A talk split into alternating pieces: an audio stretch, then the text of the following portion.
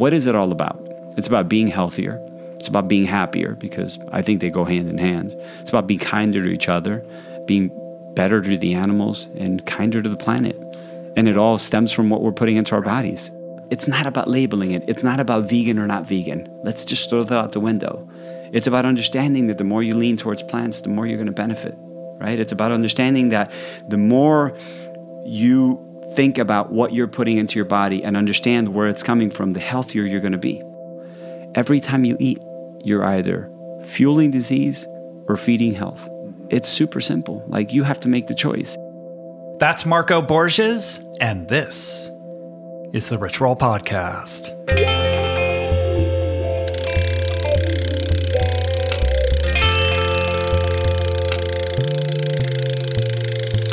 The Rich Roll Podcast. Hey everybody, how you guys doing? What's happening? How are you? My name is Rich Roll. I'm your host. This is my podcast. Welcome for those of you that are in the east and the north. I hope you are surviving this polar vortex that we're experiencing right now. I'm in Los Angeles. I got nothing to complain about, but it has been raining pretty profusely, which has been kind of awesome because everything is super green. It kind of looks like this mashup of Ireland meets Kauai. Very unusual for the desert in which I live, but uh, I'm enjoying it. So if you hear a little bit of pitter patter on the roof, uh, that's just me in my container trying to stay dry through this torrential winter downpour. Anyway, got a great show for you guys coming up in a couple few this week. Marks the return of my good friend Marco Borges, New York Times bestselling author, CEO and founder of 22 Days Nutrition, the plant-based nutrition products company that he founded in partnership with Jay-Z and Beyonce. Uh, and if you're new to the show, please check out my earlier conversations with Marco. They're great. My first one, 195, we get into his background. And then 271, which is a panel discussion that I did with Marco at the Miami Seed Food and Wine Festival a couple of years ago. Today's conversation is another great one. Uh, we dive into Marco's latest book, which just came out, The Greenprint, which is essentially this plant based blueprint that he has divined and designed to shift your mindset, improve your health, uh, impact the planet for the better, all by following his proven effective guidelines. This guy knows what he's talking about. Uh, and again, that's all coming up in a couple few. But first,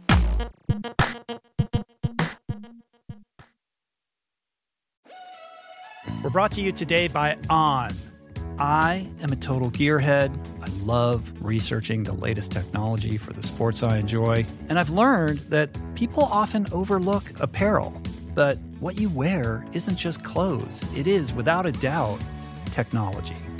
Technology that can make or break a performance. And I can tell you, after spending two full days meeting with the apparel wizards at On Labs in Zurich, that On is innovating in this space like no other with next gen premium fabrics and just this heightened level of sophistication and precision and testing and development and intentionality previously unheard of that puts them just miles beyond the competition.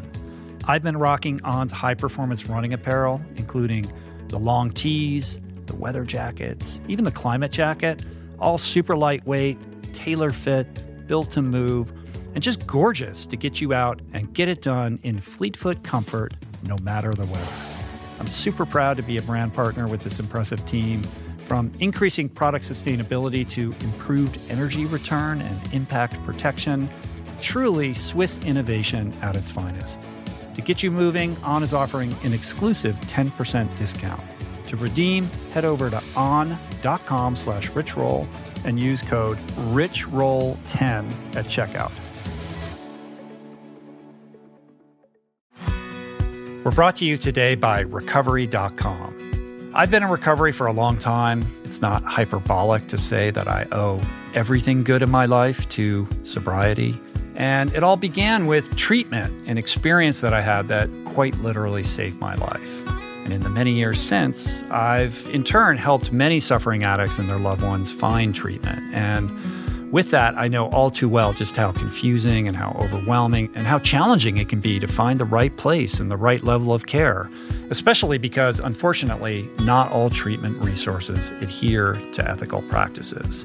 It's a real problem a problem I'm now happy and proud to share has been solved by the people at recovery.com who created an online support portal designed to guide, to support, and empower you to find the ideal level of care tailored to your personal needs. They've partnered with the best global behavioral health providers to cover the full spectrum of behavioral health disorders, including substance use disorders, depression, anxiety, eating disorders, gambling addictions, and more.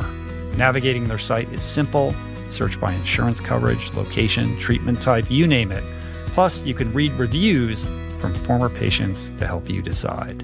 Whether you're a busy exec, a parent of a struggling teen, or battling addiction yourself, I feel you. I empathize with you. I really do. And they have treatment options for you. Life in recovery is wonderful, and recovery.com is your partner in starting that journey. When you or a loved one need help, go to recovery.com and take the first step towards recovery. To find the best treatment option for you or a loved one, again, go to recovery.com. There are certain rare people who have a powerful voice and know how to use it. My friend Amanda de Cadenet is one such human. The podcast is called The Conversation because it is the conversation, a groundbreaking series of raw and honest exchanges on the issues that matter most mental health, sex, politics, ambition, gender roles, and more. Listen to the conversation wherever you get your podcasts and explore other groundbreaking series at voicingchange.media.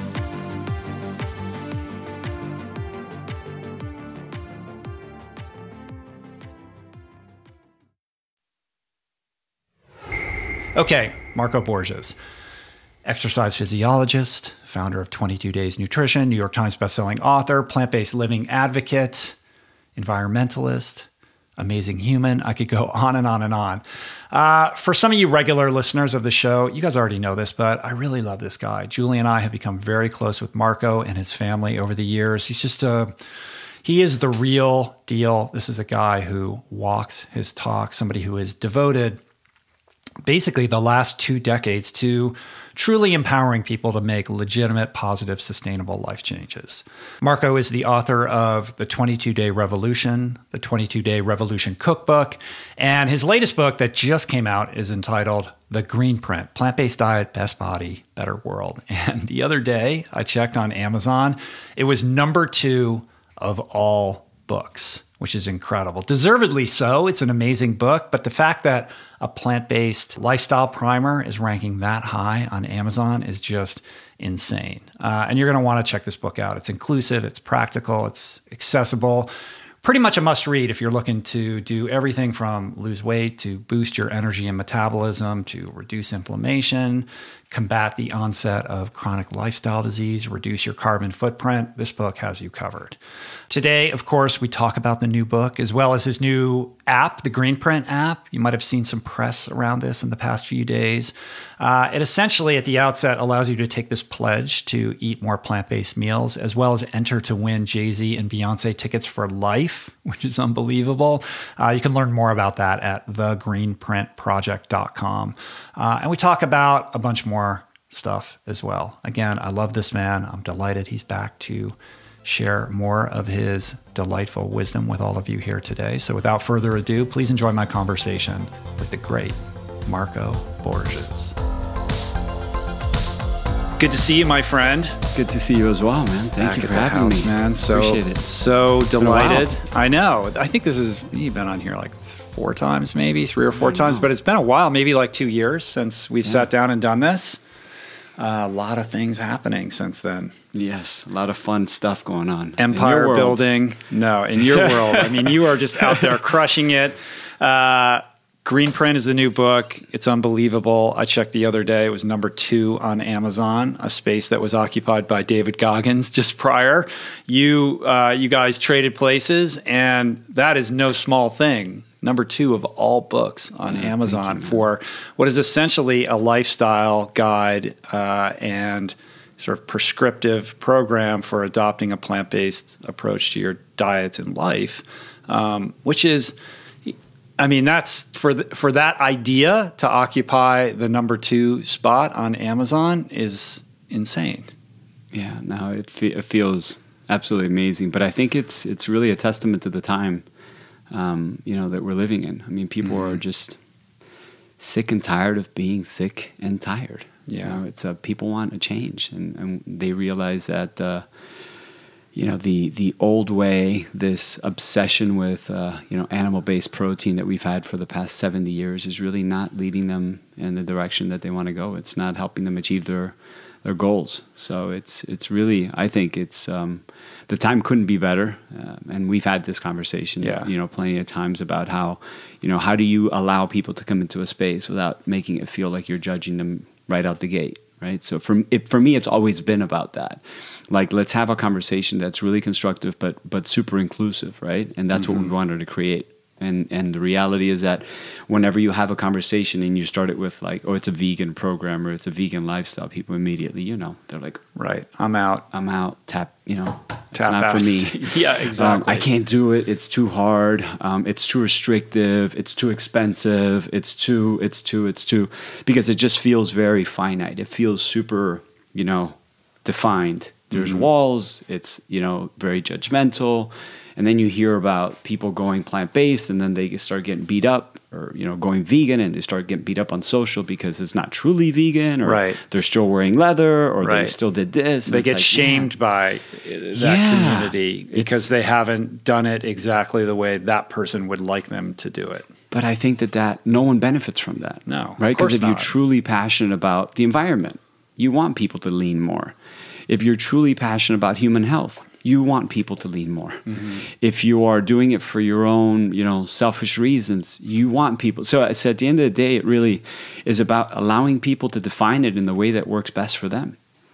And fanning the flames of positive yeah, forward momentum absolutely. and movement. Absolutely. absolutely. Yeah. For me, it's always been, you know, I have friends that come up to me and like, man, I'm really, I'm, I'm really trying this thing and I'm, uh, you know, it's almost like they're coming to me like I'm not going to approve, and right. they're like, yeah, I'm breakfast and lunch, and almost always dinners, and then on weekends sometimes I'll do whatever X, Y, or Z, and I'm like, that's amazing, and they're like, really? I'm like, yes, that's that's fantastic. You know, look at where you were before, look at the direction that you're headed in, that's massive progress. And for me, it's always been about you know progress. It's not about right. perfection. It's about right. progression. If we get people to think more about what they're putting into their body, where it's coming from, to become more conscious about you know how the food is grown, where you know how it's treated if it's an animal, and and you really when you start to connect all the dots, you can't help but to want to become super passionate about the space, but but you have to allow people to walk in. Yeah.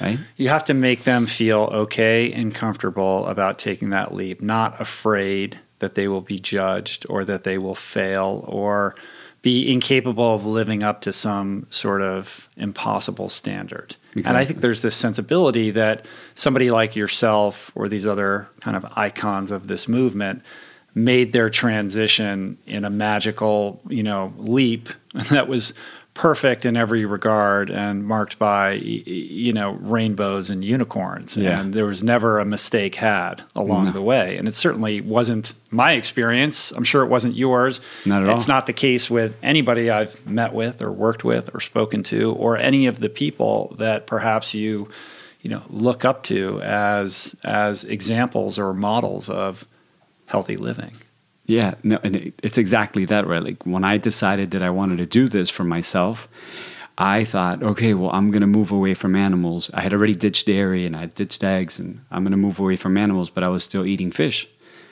And then one day I woke up and I was like, man, I don't know how this feels. Something, it just clicked, right? It just one day you just wake up and it happens. And I was like, hmm, I'm really trying to be conscious of what I'm putting into my body, and I'm really thinking about you know how the animals are treated, and that's why I don't. Because initially it was just it was all for health reasons, right? Mm-hmm. It was mm-hmm. like I saw disease all around me. I see like everyone in my family either had diabetes or they had you know heart disease or pre-heart disease, and it's like okay, this is not normal.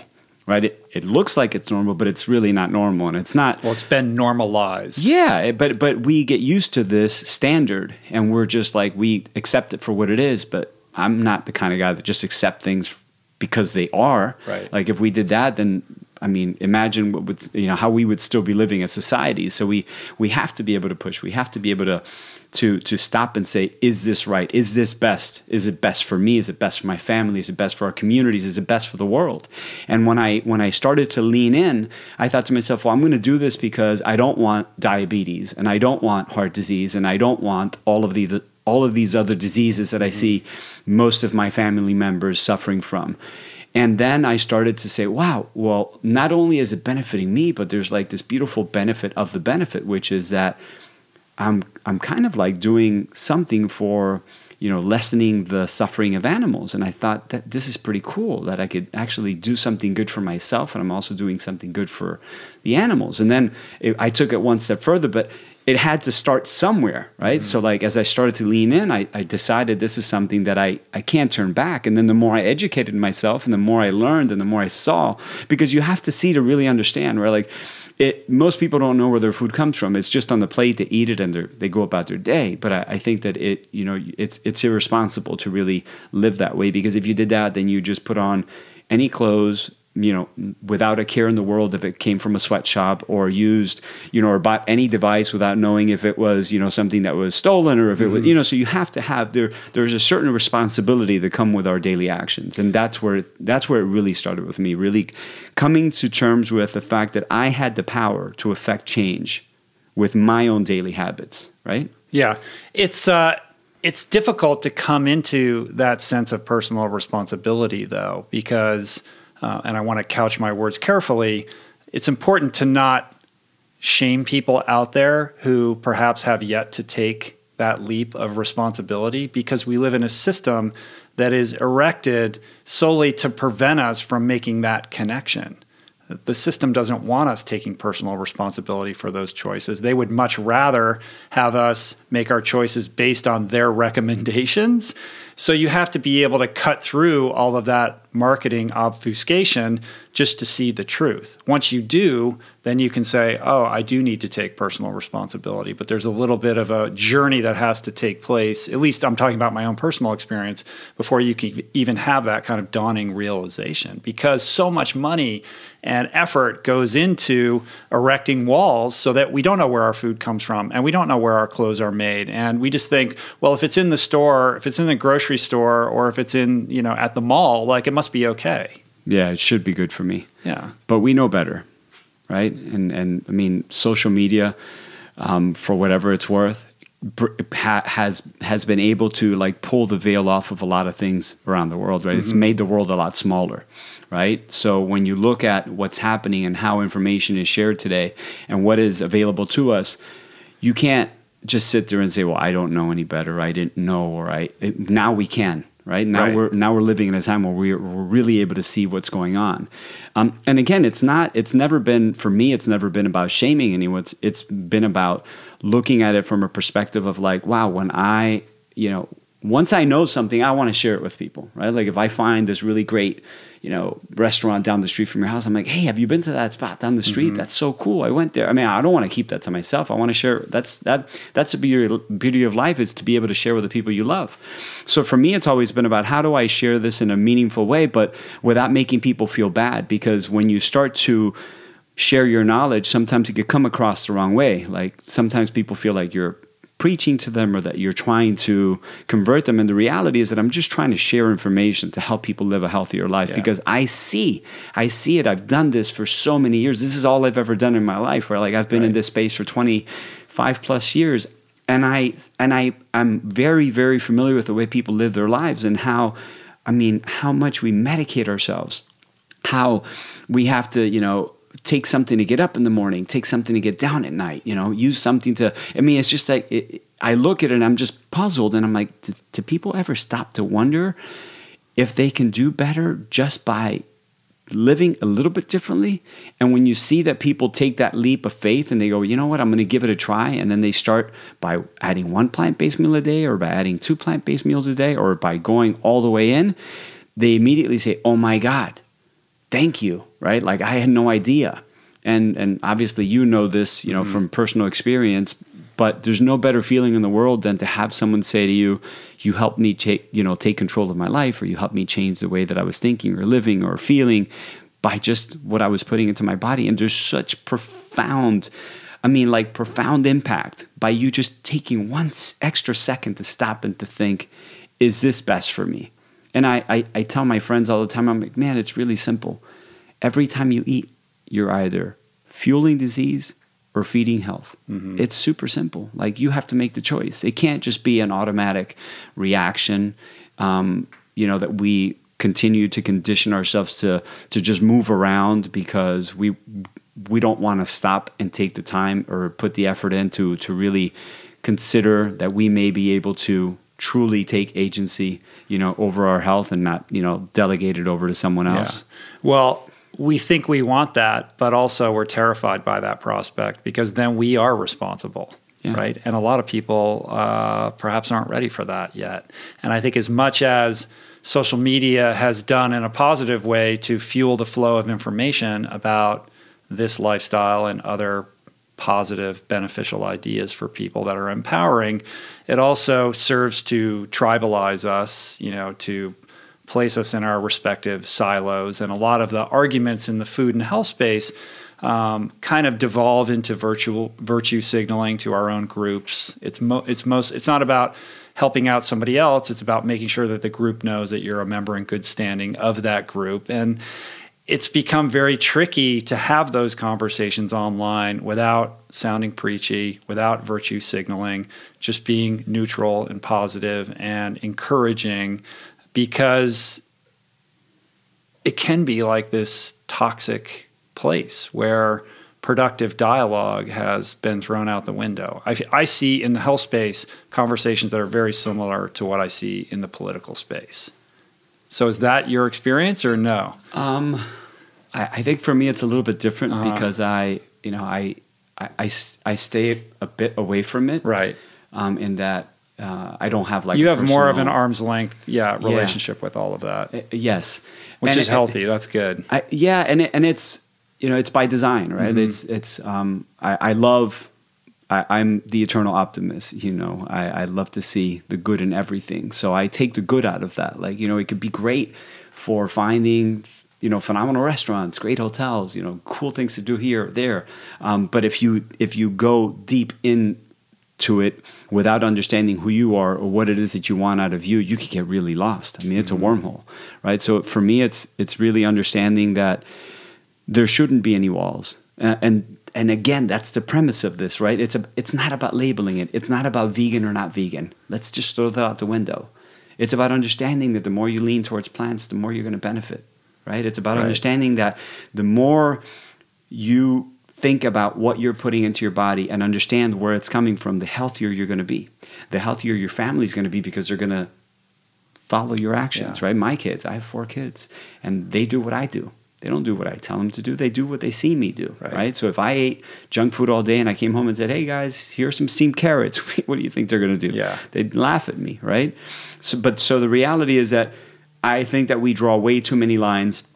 We're constantly putting ourselves, you know, to your point, in boxes and little silos, and and and trying to, you know, uh, create tribes around anything and everything that we mm-hmm. do. Uh, and I, I'm saying we need to get away from that. Yeah. Like we're all one. We're all living on this planet together. You know, we have a really um, great way of always putting lines around everything. Oh, you're in the vegan group, or you're right. in the group that's American, or you're in the. I mean, it's like these are all lines that we've created ourselves. Yeah. Or like we're the most advanced species on the planet, yet sometimes we do things that are not so advanced, right? Like we would never you would never see that in like uh, in the wild, right? But yet we do that on a daily basis, uh-huh. openly to each other.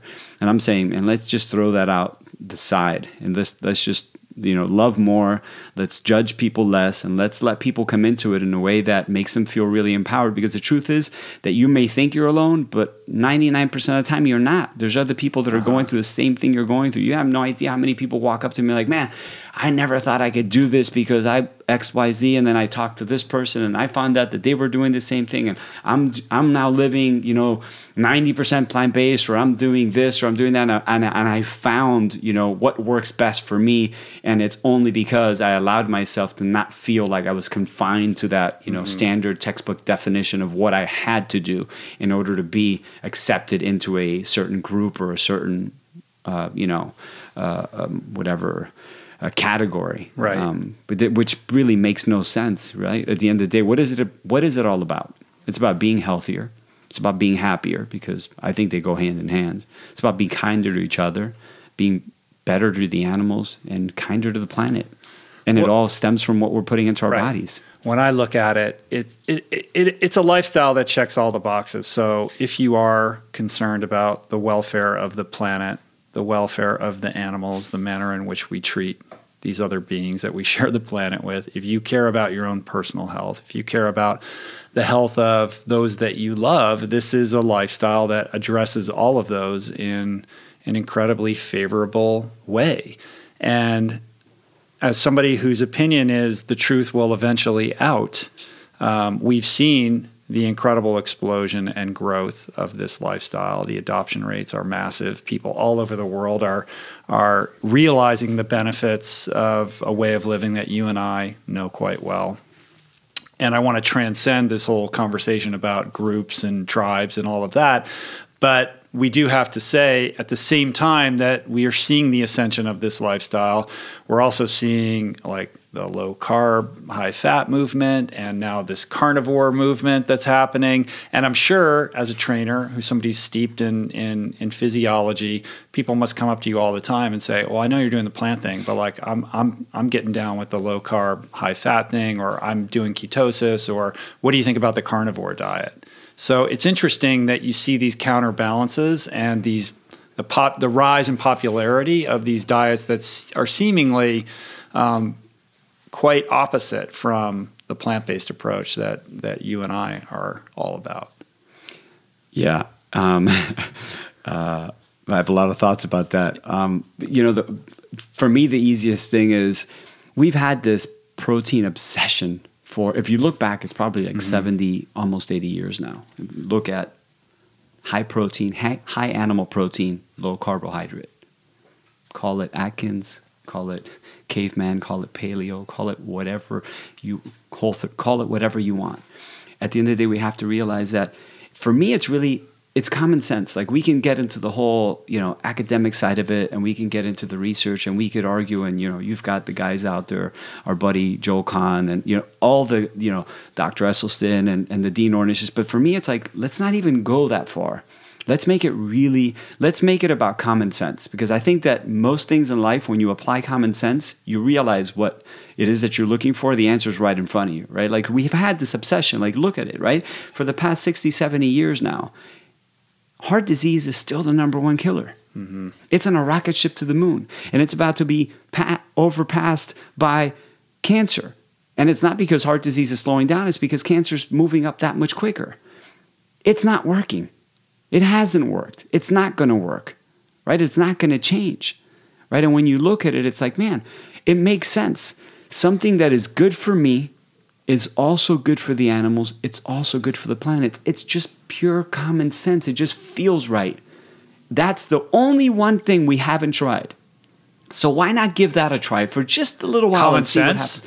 Just for, How dare you. For just for just a little while. Yeah. Like we have to try something uh-huh. different, right? Because if you don't change the process, the outcome will never change. We've got to change the process if we want to change the outcome. Mm-hmm. Like we want to change heart disease, we want to eradicate heart disease. There's a way to eradicate heart disease. Go 100% plant-based.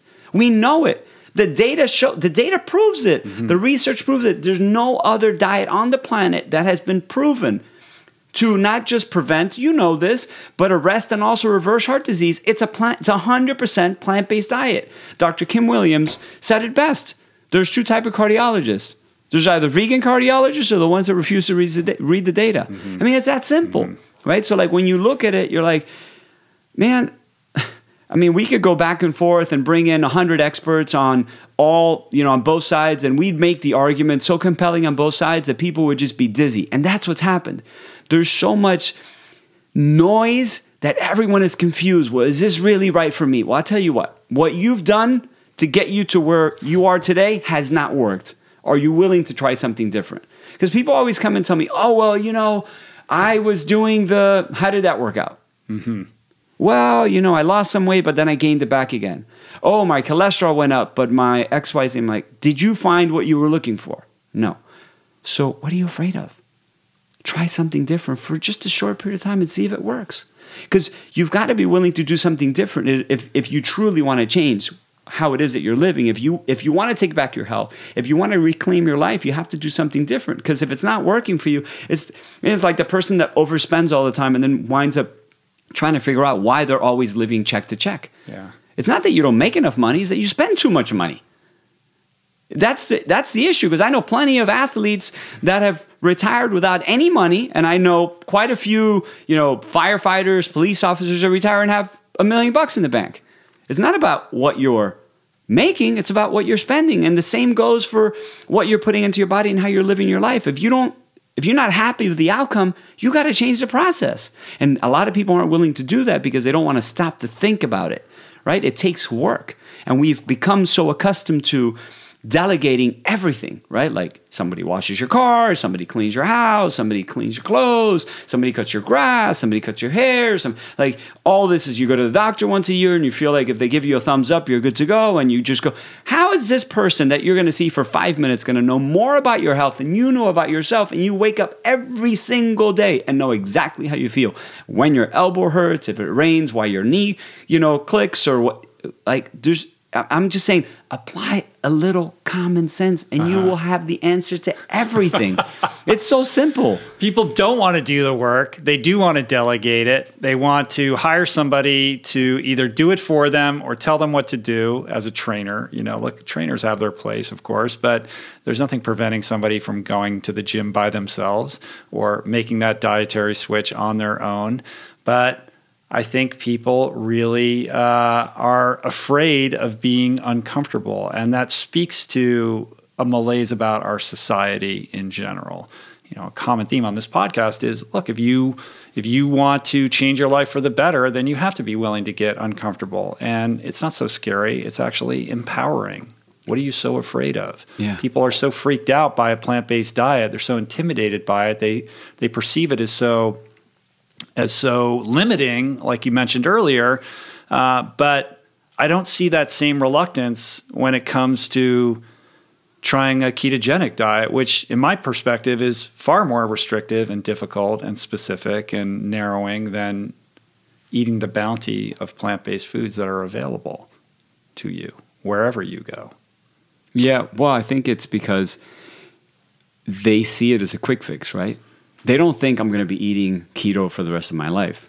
They think I'm going to do this for the next, you know, because we've because weight loss is really the motivating that's factor it. behind all of this. That's it, and it and it and that's what makes it so confusing because while while it shouldn't be, it actually should, right? Because that's what actually gets people to do on do something. Yeah, a, a and B. yeah. While it, you may think that it's just you know uh, something that that that you know is is you know sort of external it is the first symptom that manifests itself outside the body, right? So obesity is, you know, two trillion dollar business, right? So yes, we want people to think about living a healthier life, and and it's attached, you know, very direct correlation to the mm-hmm. weight, right? But a lot of times, what happens is that we've conditioned people to believe that the di- that a diet, right? The word diet is something you get on and you get off. So like, oh, I could do that for whatever two weeks. I could do that for three weeks but there's been this there's been this like negative association to veganism or to plant based because of all of the restrictions for so many years that people don't fully understand what it truly means. Like you could ask a lot of people, like, what is your definition of whatever vegan? vegan. They don't know. Yeah, they, one person will say throwing red paint on a storefront window, and the other person will say, you know, growing a garden in your backyard. Exactly not wearing deodorant. You know, like I mean, so so it's you know I think that it's understanding what it is, what it can do for you, what it can do for your family, what it can do for the planet, um, and what it ultimately does for the animals. And when you when you think of it that way, you can't help but to stop and say, "Man, I could do this one meal a day." And that's that's what I love about what we created with the Greenprint. That we created three different tiers, and that we say, "Look, man, if you if you want to go in one meal a day, awesome. That's fantastic. You're you're t- like if you divided your day into three meals, that's a thirty three percent improvement. Who doesn't mm-hmm. want that? Like, mm-hmm. boom, day one, right? Like we could do that. If you want to go two meals a day, make it happen. If you want to go three meals a day or go all the way in, we could help you. So the idea is that you start somewhere, but that you start because you can't get there if you don't take that first step. And we're hoping that this will serve as a beautiful guide to help people take that first step in the direction of the life that they truly want to live. Not just remain satisfied with a life that they're living and think, well, it's just my genes, or I'm not supposed to be that way, or I'm Right. not supposed to have that, or my dad, you know, heart disease is running my family, so I guess I'm just next in line. It's really about en- empowering people with the information so that they can do what they need to do to get where they want to go. Yeah, the empowerment piece is huge. I mean, I see it as twofold. A, momentum, creating momentum, and momentum creates a cascading acceleration of this sense of empowerment. And I think when you um, kind of scale up and look at our society from 10,000 feet, it's pretty clear that that in general we feel very disempowered. We feel like our vote doesn't count. Who you know, who am I to have an opinion? I can't make a difference. I'm just trying to pay my bills. Like, why even cast your ballot? It doesn't matter anyway. Um, and when you can connect that individual with um, that sense of empowerment through those choices that they're making, every day, three times a day, about what ends up on their plate, it really is empowering because it actually does make a difference. Yeah. If you go to the grocery store or to the restaurant and you say, you know what, I'm not going to get that dairy product or that animal product, I'm going That's to get this, the downstream impact of that decision is significant and it's real and it feels good to And say, it- you know what, I did something that was right for myself, it was right for the environment, and I'm just not going to participate in this system that's trying to prevent me from understanding how it actually goes down and it involves the suffering and slaughter of all these animals that I've now found out I don't need to be healthy. In fact, that's moving me in the direction opposite from my health goals. Yeah, and and these small actions, you know, they they're compounding over time. And it's not just your actions, but it's the actions of everyone else. But I think you hit on something super powerful there because what happens is when people throw their hands up and they're like, well, it doesn't matter, my vote doesn't count, they wind up just moving around without really putting a lot of thought. You know, Yeah, it's you're almost like reactive in your life. yeah, it's almost like just walking around with blinders and not really truly understanding, you know, the power that you have as an individual to make a difference, right? Like when you start and and and it starts with something as small as we vote every single day. Like you complain about your vote not counting, you vote every single day with your dollars, with your money. You're voting every single time you go somewhere. You're either saying, give me more of this or give me more of that. But you're not thinking about it. It's just happening. And you could sit there and you Or can this complain. is the world that I agree with and that I want to see. Yeah, or, you could do something about it. And I'm all about let's do something about it. Let's not just talk about it. Let's be about it. Let's let's put this money to work.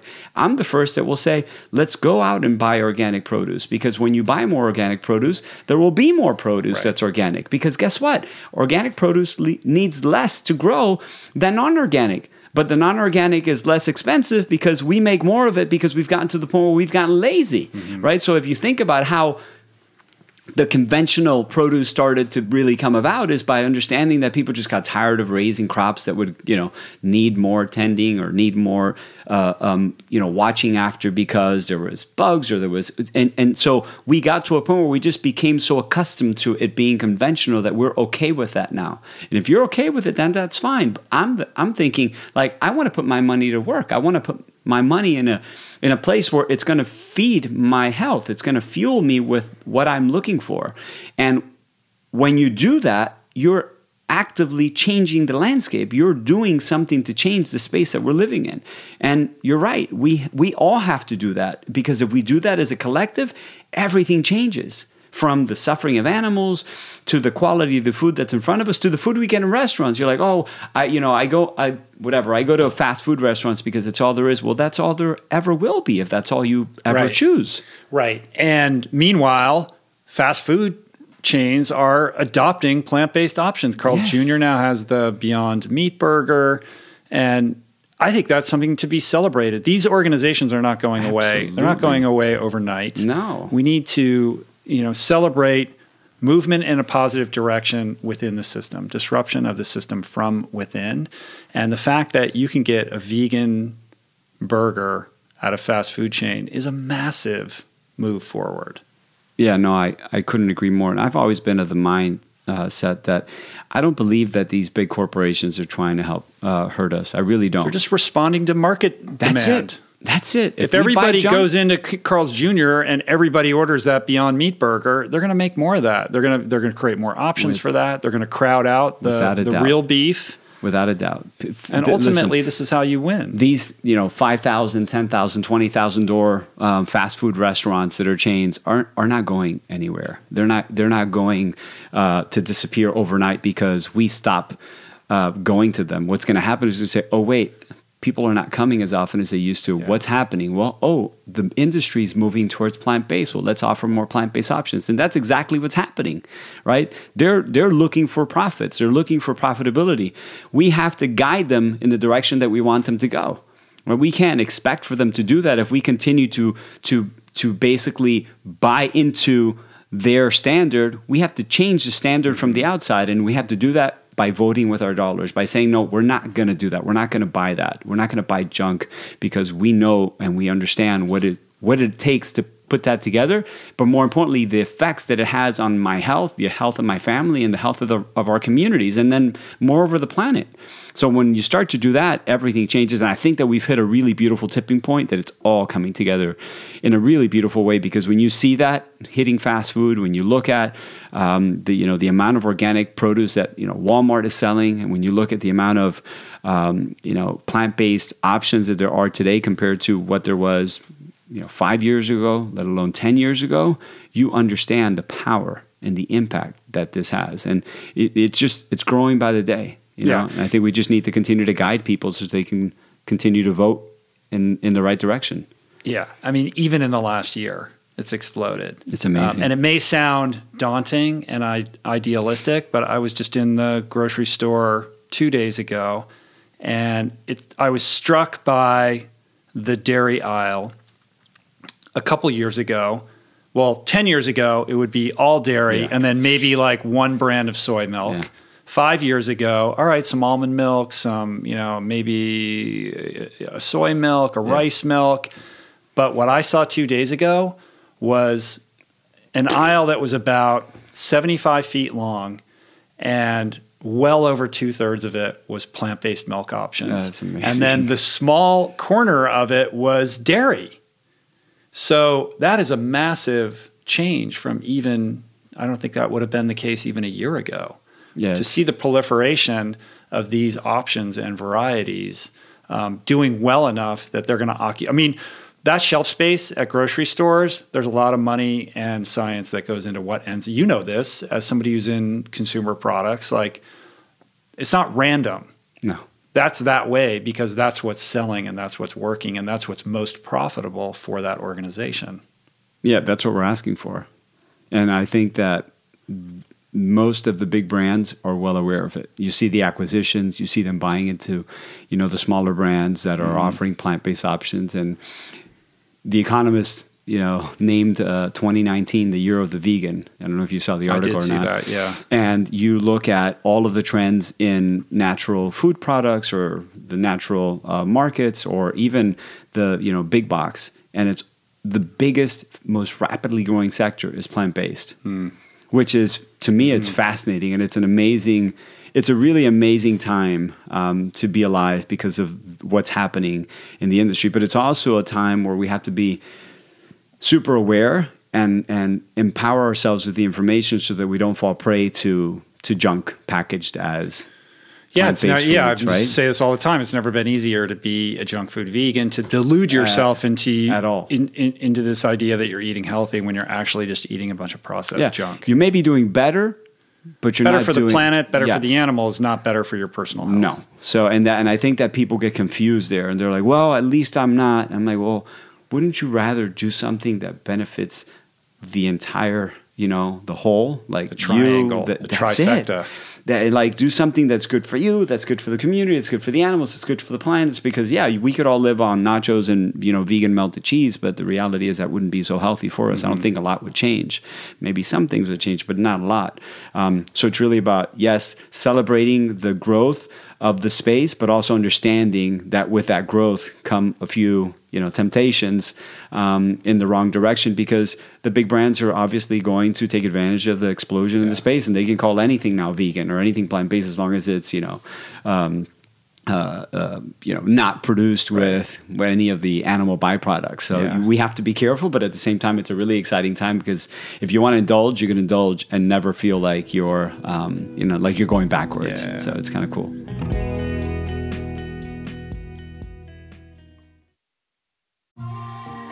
I'm super proud to announce my next venture, Voicing Change Media. This beautiful consortium of thinkers, storytellers, artists, and visionaries, all committed to fostering meaningful exchanges and sharing thought provoking content. Voicing Change Media will feature shows like The Proof with Simon Hill, Soul Boom with Rainn Wilson, Mentor Buffet with Alexi Pappas, Feel Better Live More with Dr. Rangan Chatterjee, and The Conversation with Amanda de Cadenet. You can explore this network and all its offerings at voicingchange.media.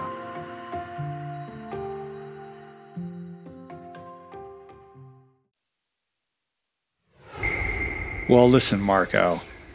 I get all this plant based thing. I know you. You're a nice guy. You seem cool, but like you don't get like I'm an athlete. Like I I need my gains in the gym. You know, I just don't think this lifestyle's for me, buddy.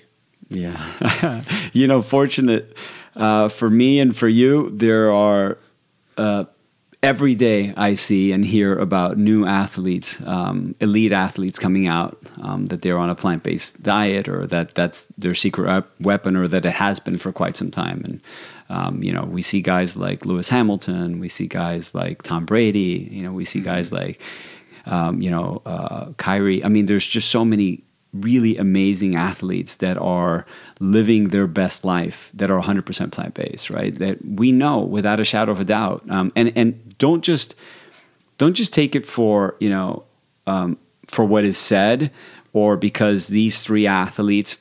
Look at the academic side of it. Look at the research right? Look at how much protein we need to survive and how much more protein we're taking in and what protein, what animal protein does to the body, and the inflammatory reaction that the body has to animal protein, and look at the elevated risk factors for the heart disease and the diabetes and the obesity.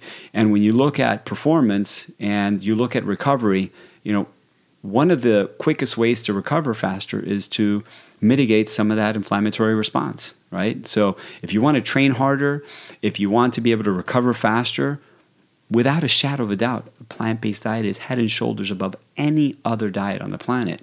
So, again, luckily for us, we now have these beautiful examples that we didn't have maybe five years ago where people are like, yeah, but does it really work? Because mm-hmm. I've never really seen a professional athlete at their, you know, highest like level. the highest of the high. Like and they're there right. now. Like you used to have like this one equestrian that was a vegan right. or this one, you know, jouster. It's, it's, new. So yeah, it's, it's so like, new. It hasn't, and, and in fairness, to ask an athlete, hey, listen, you should adopt a plant based diet when this guy's like training for the Olympics or he's trying to go pro. Like, that's a, I mean, that's a risky proposition for somebody whose entire life is ahead of them and what's on the line is either making it or not making it getting on that podium or you know getting the contract and you're telling them look everything you've been taught about diet your whole life might be wrong and you should go this way.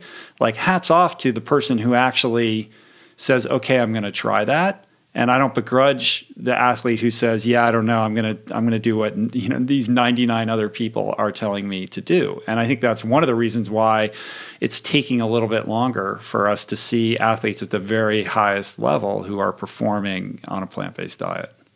Yeah, um, you're you're you're so right, but at the same time, this is another one of those areas where I say just apply a little bit of common sense mm-hmm. because when you look at the most powerful animals on the planet, they're plant based, right? Like when you look at gorillas, elephants, rhinos, cows, I mean, like, think about it, right? Like everybody horses, that goes back to the common sense thing. You horses, just, huge, just use a little animals. bit of common sense and just think about it. Like so many people tell me, well, but you know, aren't I going to be missing? I'm like, when was the last time you heard someone had was hospitalized because I had a protein deficiency? Like I've never heard of that in my life. Mm-hmm. I've been in the space my entire adult career. Yeah. Never heard of that. I've never heard of. I, I have heard of heart disease, which is not a, which is the exact opposite of a pro, animal protein deficiency, right? I have heard of tons of diabetes. I have heard of dementia, stroke, Alzheimer's, and a bunch of other you know inflammatory diseases. I have never heard of someone being protein deficient. I have heard of people not having enough fiber in their diet. I mean, it's an eighty billion dollar business, constipation, and it's and it exists because we don't eat enough plants. Right. So So it's fiber deficient. We're, we're not protein su- deficient. No. Protein deficiency. To be protein deficient, you have to literally starve yourself. you have to not eat because all plants have protein and that's the thing that most people don't realize is that all plants have protein. All plants have at least 14% protein. All all plants. Everything from a blueberry to spinach to uh, you know a macadamia nut. Everything has protein in it. So if you if you consume forget about the math. Don't do any math. If you consume the right amount of calories during the day on a 100% whole food plant-based diet you will have more than sufficient protein you will not be deficient in protein. You don't have to go backwards and be like how many you know grams per kilogram of but you don't have to do any of that. Right. it's done. It's it's almost like nature rigged it. oh really? It's like finding a really cool packaging for fruit that doesn't like a banana comes perfectly packaged. You know like you don't need to put cellophane around it right? Like you know i've seen those cups of like you know plastic cup with a lid on it Uh-huh. with like um a an orange peeled and the wedges just thrown into the cup and then you're like They sure you know, took care of that? yeah yeah but like wait a minute you took the and then put it covering off of it to just cover it back up again what the hell's going on here I mean, again, common sense. I know sometimes it's asking a lot of people, but don't just assume. Don't just take it for what people are. And I, and again, question everything. I'm not. I'm not here to tell you this is the only way. This is the absolute best way. I'm telling you, challenge me because when you do the work, when you do the research, you're going to realize that everything I'm telling you is 100% true. Mm-hmm. The more you lean towards plants, the more you're going to benefit. The more your family's going to benefit. The more the planet is going to benefit. The more we're going to lessen the suffering of animals. It's going to be better for your health. You're going to live a longer, healthier life. You're going to have more energy. You're going to sleep better. You're not going to be constipated. You're going to get the right amount of fiber in. You're going to get the right amount of protein in. You know, you're looking at, you know, these massive athletes that are kicking ass, doing their best, leaning towards plants and every day and because I think I'm in a unique situation because I I'm in a place where I still speak to a lot of athletes and I still get to see a lot of people that are performing at their best and everyone is everyone is leaning. There isn't a single athlete that I've spoken to in the past two years that isn't like, yeah, you know, I'm doing, you know, I have athletes that during their off season, they go really, really hardcore, 100% whole food plant based. Mm-hmm. And then when they're in season, they may dabble because they're on the road or they have this or they have that, but they're predominantly plant based. Yet what's happening is that most people don't want to talk about it because then they become the poster child. And they don't Right. want to become the poster Yeah, they child. don't want that, and because the minute they it, maybe they change their mind or they do something different, and then they get attacked. They have fish one day and they're like, ah, you Everybody fake, you're a phony, right, and they get attacked and they're like, you know what? I'm gonna do me. I'm not. I don't. I don't need to be Right. that guy. I don't need to be the poster on the side of the bus. I'm cool with it, and it's unfortunate, but at the same time, it allows us to look at it from a different lens and and change the perspective and say, you know what? Why is that happening? It's happening because we judge people too much. Mm-hmm. So it was we we like purposely moved away from vegan. We purposely moved away from because we want people to really feel great about what they're doing. I don't want you to feel guilt. Be, like people when they're eating healthier, they're like, "Oh, I cheated today."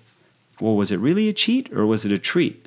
Because if you put the power in the word, that's I mean, it's it can take you in a different direction. Uh-huh. You think about a treat, you're like, I deserve this, man. I've run, you know, 40 miles this week and I've been lifting 4 days and whatever. Um, you know, I biked 150 miles and I felt like I wanted to have something a little extra, and you did, and it was a great treat. Now you think cheat, you're like, oh man, now tomorrow I have to do this. Oh, I'm not going to bike. to or I'm not- atone for my sin. yeah, what what is that, right? And then you go down that path of, you know, destructive behavior. And I think more often than not, that's what winds up happening because no one ever really gains 300 pounds from eating a donut or even eating a box of donuts. It's from the behavior that follows thereafter, right? That guilt, that remorse that sets in, that that Beating yourself up. self judgment, like, oh man, I did it again. Why did I do that? I can't believe I did that. Why do I keep doing this to myself instead of just going like, oh well, all right, tomorrow's a new day. The next meal's a new opportunity, you know, to really do it. And Right. let's just keep it moving. Let me dust myself off and let me love myself Mm-hmm. no matter what. Let me keep going. It's really us being so hard on ourselves that we don't allow ourselves to really move past it, right? Right. I can't do this. I'm a failure. See, I told you you wouldn't be able to do it. It's too hard. It's too restrictive. Yeah. Uh, one mistake, I'm giving up completely. Yeah. You know, when the truth is, if we can be neutral about it, go, oh, that's interesting. Like I planted my face in the Haagen Dazs last night at midnight. I wonder what that was about. Like, was I feeling? Did something happen at work? Did I have a fight with my boyfriend or my girlfriend? Did you know? Did I become upset? Like, do deconstructing what led you to making that decision is ultimately the education and the information required to know like that signal when it happens next time to choose a better way. It's part of the process. Absolutely. And I think that most people think that success is quite linear, Uh-huh. right? And they, they look And at it someone. happens quickly. Yeah, yeah. It's like boom. It's like Rich was here, and now all of a sudden, phew, he shot to the moon. It, was a, it was just a rocket to the moon, and they don't realize that it was more like, like you know, you know, an EKG graph Of course. than it was a rocket to the moon, right? And and and and it's not until they realize that there are ups and downs and there are some setbacks, but as long as you keep moving in the right direction, you're going to be okay. And that's what this is really about. It's okay, man. You may think that it's too restrictive today. The more you get used to it, the more you start to change your behavior, the more you wire yourself with new habits, you empower yourself with new habits to be able to truly live this way that empowers you, that fuels you with health, the easier it becomes. It's one day at a time, right? It's just every single day trying. Because the truth is that we're just a collection of habits. Our life is but a collection of habits. You know, you sleep on the same side of the bed every day.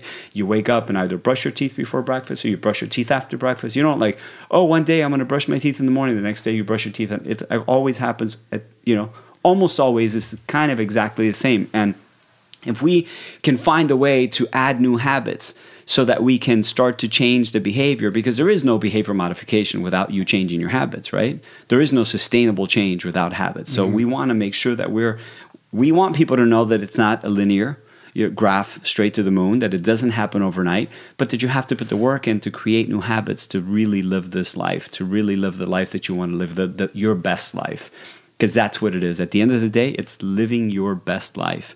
Because if you're living your best life, then you could be the best friend, you could be the best husband, you could be the best dad, you could be the best, you know, whatever citizen. Yeah. Mastering new habits is the key to the new life. And it, it. does require a level of discomfort that most people are afraid of. And there are things that can be done to like mitigate that discomfort by mastering tiny little, you know, changes over time. Um, but I would just encourage people to like embrace that discomfort and that challenge. It's part of what it means to be human and it's okay. You're not going to die you may feel a little weird for a couple weeks at most, but once you master one of those new habits, it becomes rote. In the same way that you brushing your teeth doesn't cause you stress or anxiety, it's Right. just something that you do. You know, both of us have been plant based for a very long time. Like, I really just don't think about it that much. And it's not like people think, oh, you're going out of town. Oh, the planning, you must, there must be days of planning trying to get ready for being in a different city. And it's like, no, it always works out. I know, you know, it's like, there's a couple things that I can do. It takes no time whatsoever. I've never had a problem. It's just not that big of a deal. Yeah, I, I don't think about it either. Um, you know, it's funny because when you when you look at um, you know all of the benefits of a plant based diet, and then you couple it with intermittent fasting, which we've done, um, and you think about how much, and and that's one of the cool things that I love is when you start to think about intermittent fasting, you think about how much we eat and how often Yeah. we eat. And how it's So like, Marco, you're flying from Miami to LA. Like, what are you gonna? uh, How are you gonna? What are you gonna do? Like, what do you? What? You can't eat the food on the No, plane. What are you gonna bring with you? Listen, like, I can't like, tell you how many dude, times I- It's five hours. Yeah, no, exactly. like- That's exactly where I was going. Rich, I can't tell you, and I'm sure you see this, right? I'm sure you've seen this a million times. Like, I can't tell you how many times I jump on an airplane, and the minute the plane takes off, people start to like because they've been conditioned, uh-huh. right? Like it could be one in the afternoon, it could be nine o'clock at night, it could be eight o'clock, it could be seven o'clock in the morning. The minute the plane takes off, people want to eat. They feel like they have to be eating because it's like they're gonna die. It's like they're on the, this, this deserted island, and if the food doesn't come fast enough, they uh-huh. start to panic. And I'm like, and then and then people ask me like, "You're not eating?" I'm like, no, the, the, the- I don't know. The plane was at whatever eleven o'clock. I had breakfast at you know five in the morning at my house or six or whatever you know whatever. If I Uh-huh. had breakfast before, like I'm good. And the flight attendants are like, they're so worried about you. They're like, They come sure and you're bug not you, gonna, yeah, every are five you sure you're not going to eat yeah. it? Are you sure I can't get you something? Are you sure I can't? And they're so sweet and they're so kind. But the truth is, is that because people panic. Yeah. And I'm like, think about it how often during the day we're eating and it's like when you when you eat you have your body has to digest it. So your body's always working it's always an overdrive. And i, lo- I love to tell my friends like imagine going to the dealer and picking up like what's what's the coolest car that you could think of? You want to buy a ferrari? Okay imagine buying a ferrari turning it on and then getting in the car and just putting the foot on the gas lightly and going and just leaving it on there forever.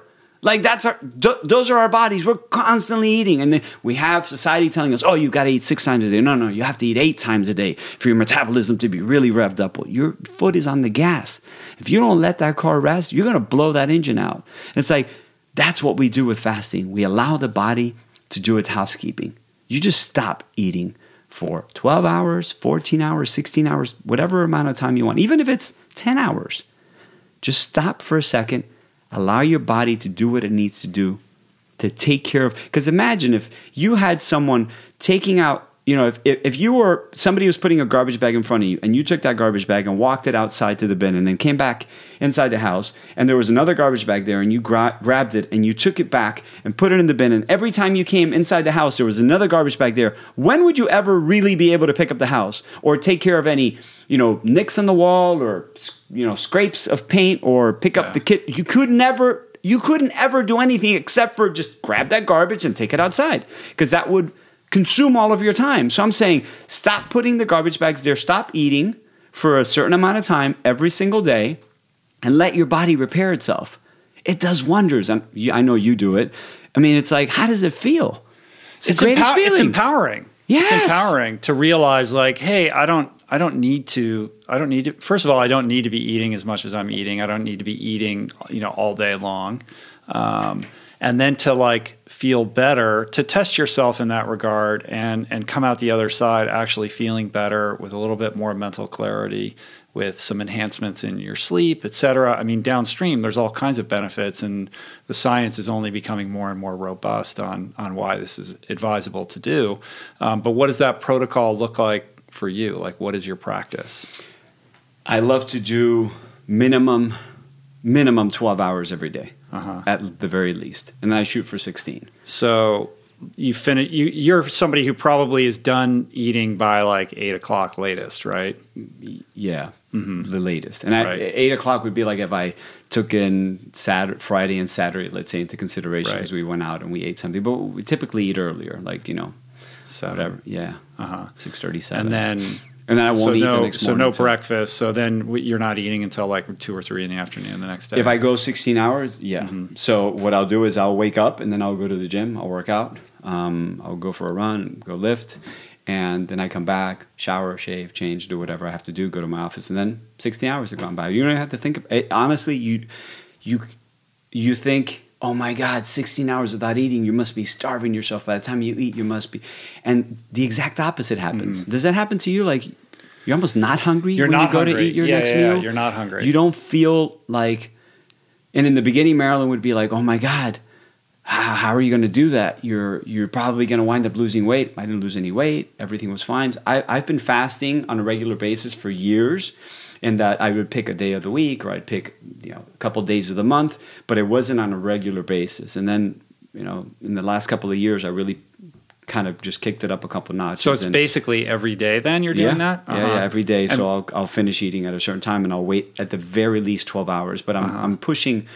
My standard is fourteen, and then there's some days that I can get to sixteen if I'm not too um, busy or whatnot. And what are the positive benefits that you've experienced, just in you know, kind of anecdotally with your health? I, you know, I've what I've seen in myself and what I've seen in the you know the my friends and some of the clients that I've used it on is that you just feel this heightened sense of um, awareness, energy, clarity, focus. Um, you just feel better. You feel lighter.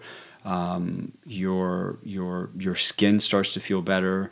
You're you almost feel like any little nagging pain, any little thing that you had going on that might have been something that you didn't really put a lot of thought to, but it was kind of there and you just kind of learned to live with it. It's like, you're like, oh, wait, that, you know, away.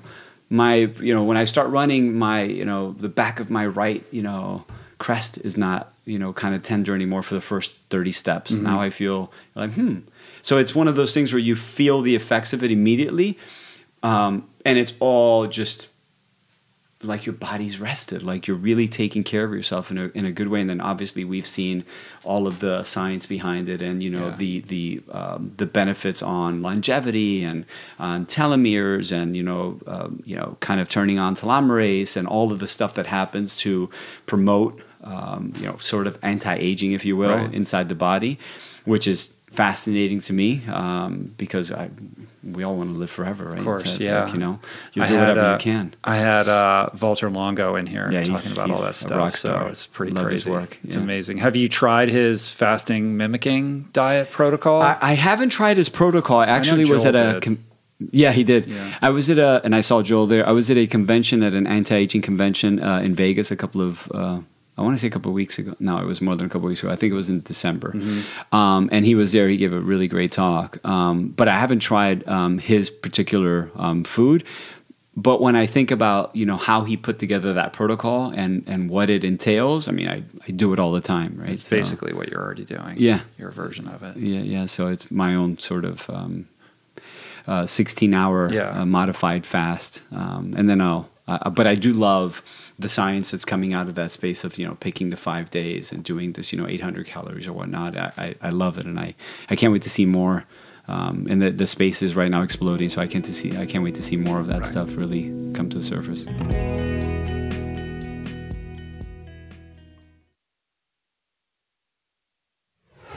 So, as somebody who's worked with a lot of people one on one individually over the years, um, what what is one of or some of your favorite kind of transformation stories of of people who have really, you know, grabbed on to the to the to the leash and run with it and dramatically altered how they're living? Um, there are a lot of stories because, uh, I mean, I've been in this space for quite some Long time, but I think my favorite has to be uh, my buddy Raymond Garcia. Um, that you, um, you kind of you're Uh-huh. kind of know who he is. Yeah, yeah, you yeah. Kind of know him.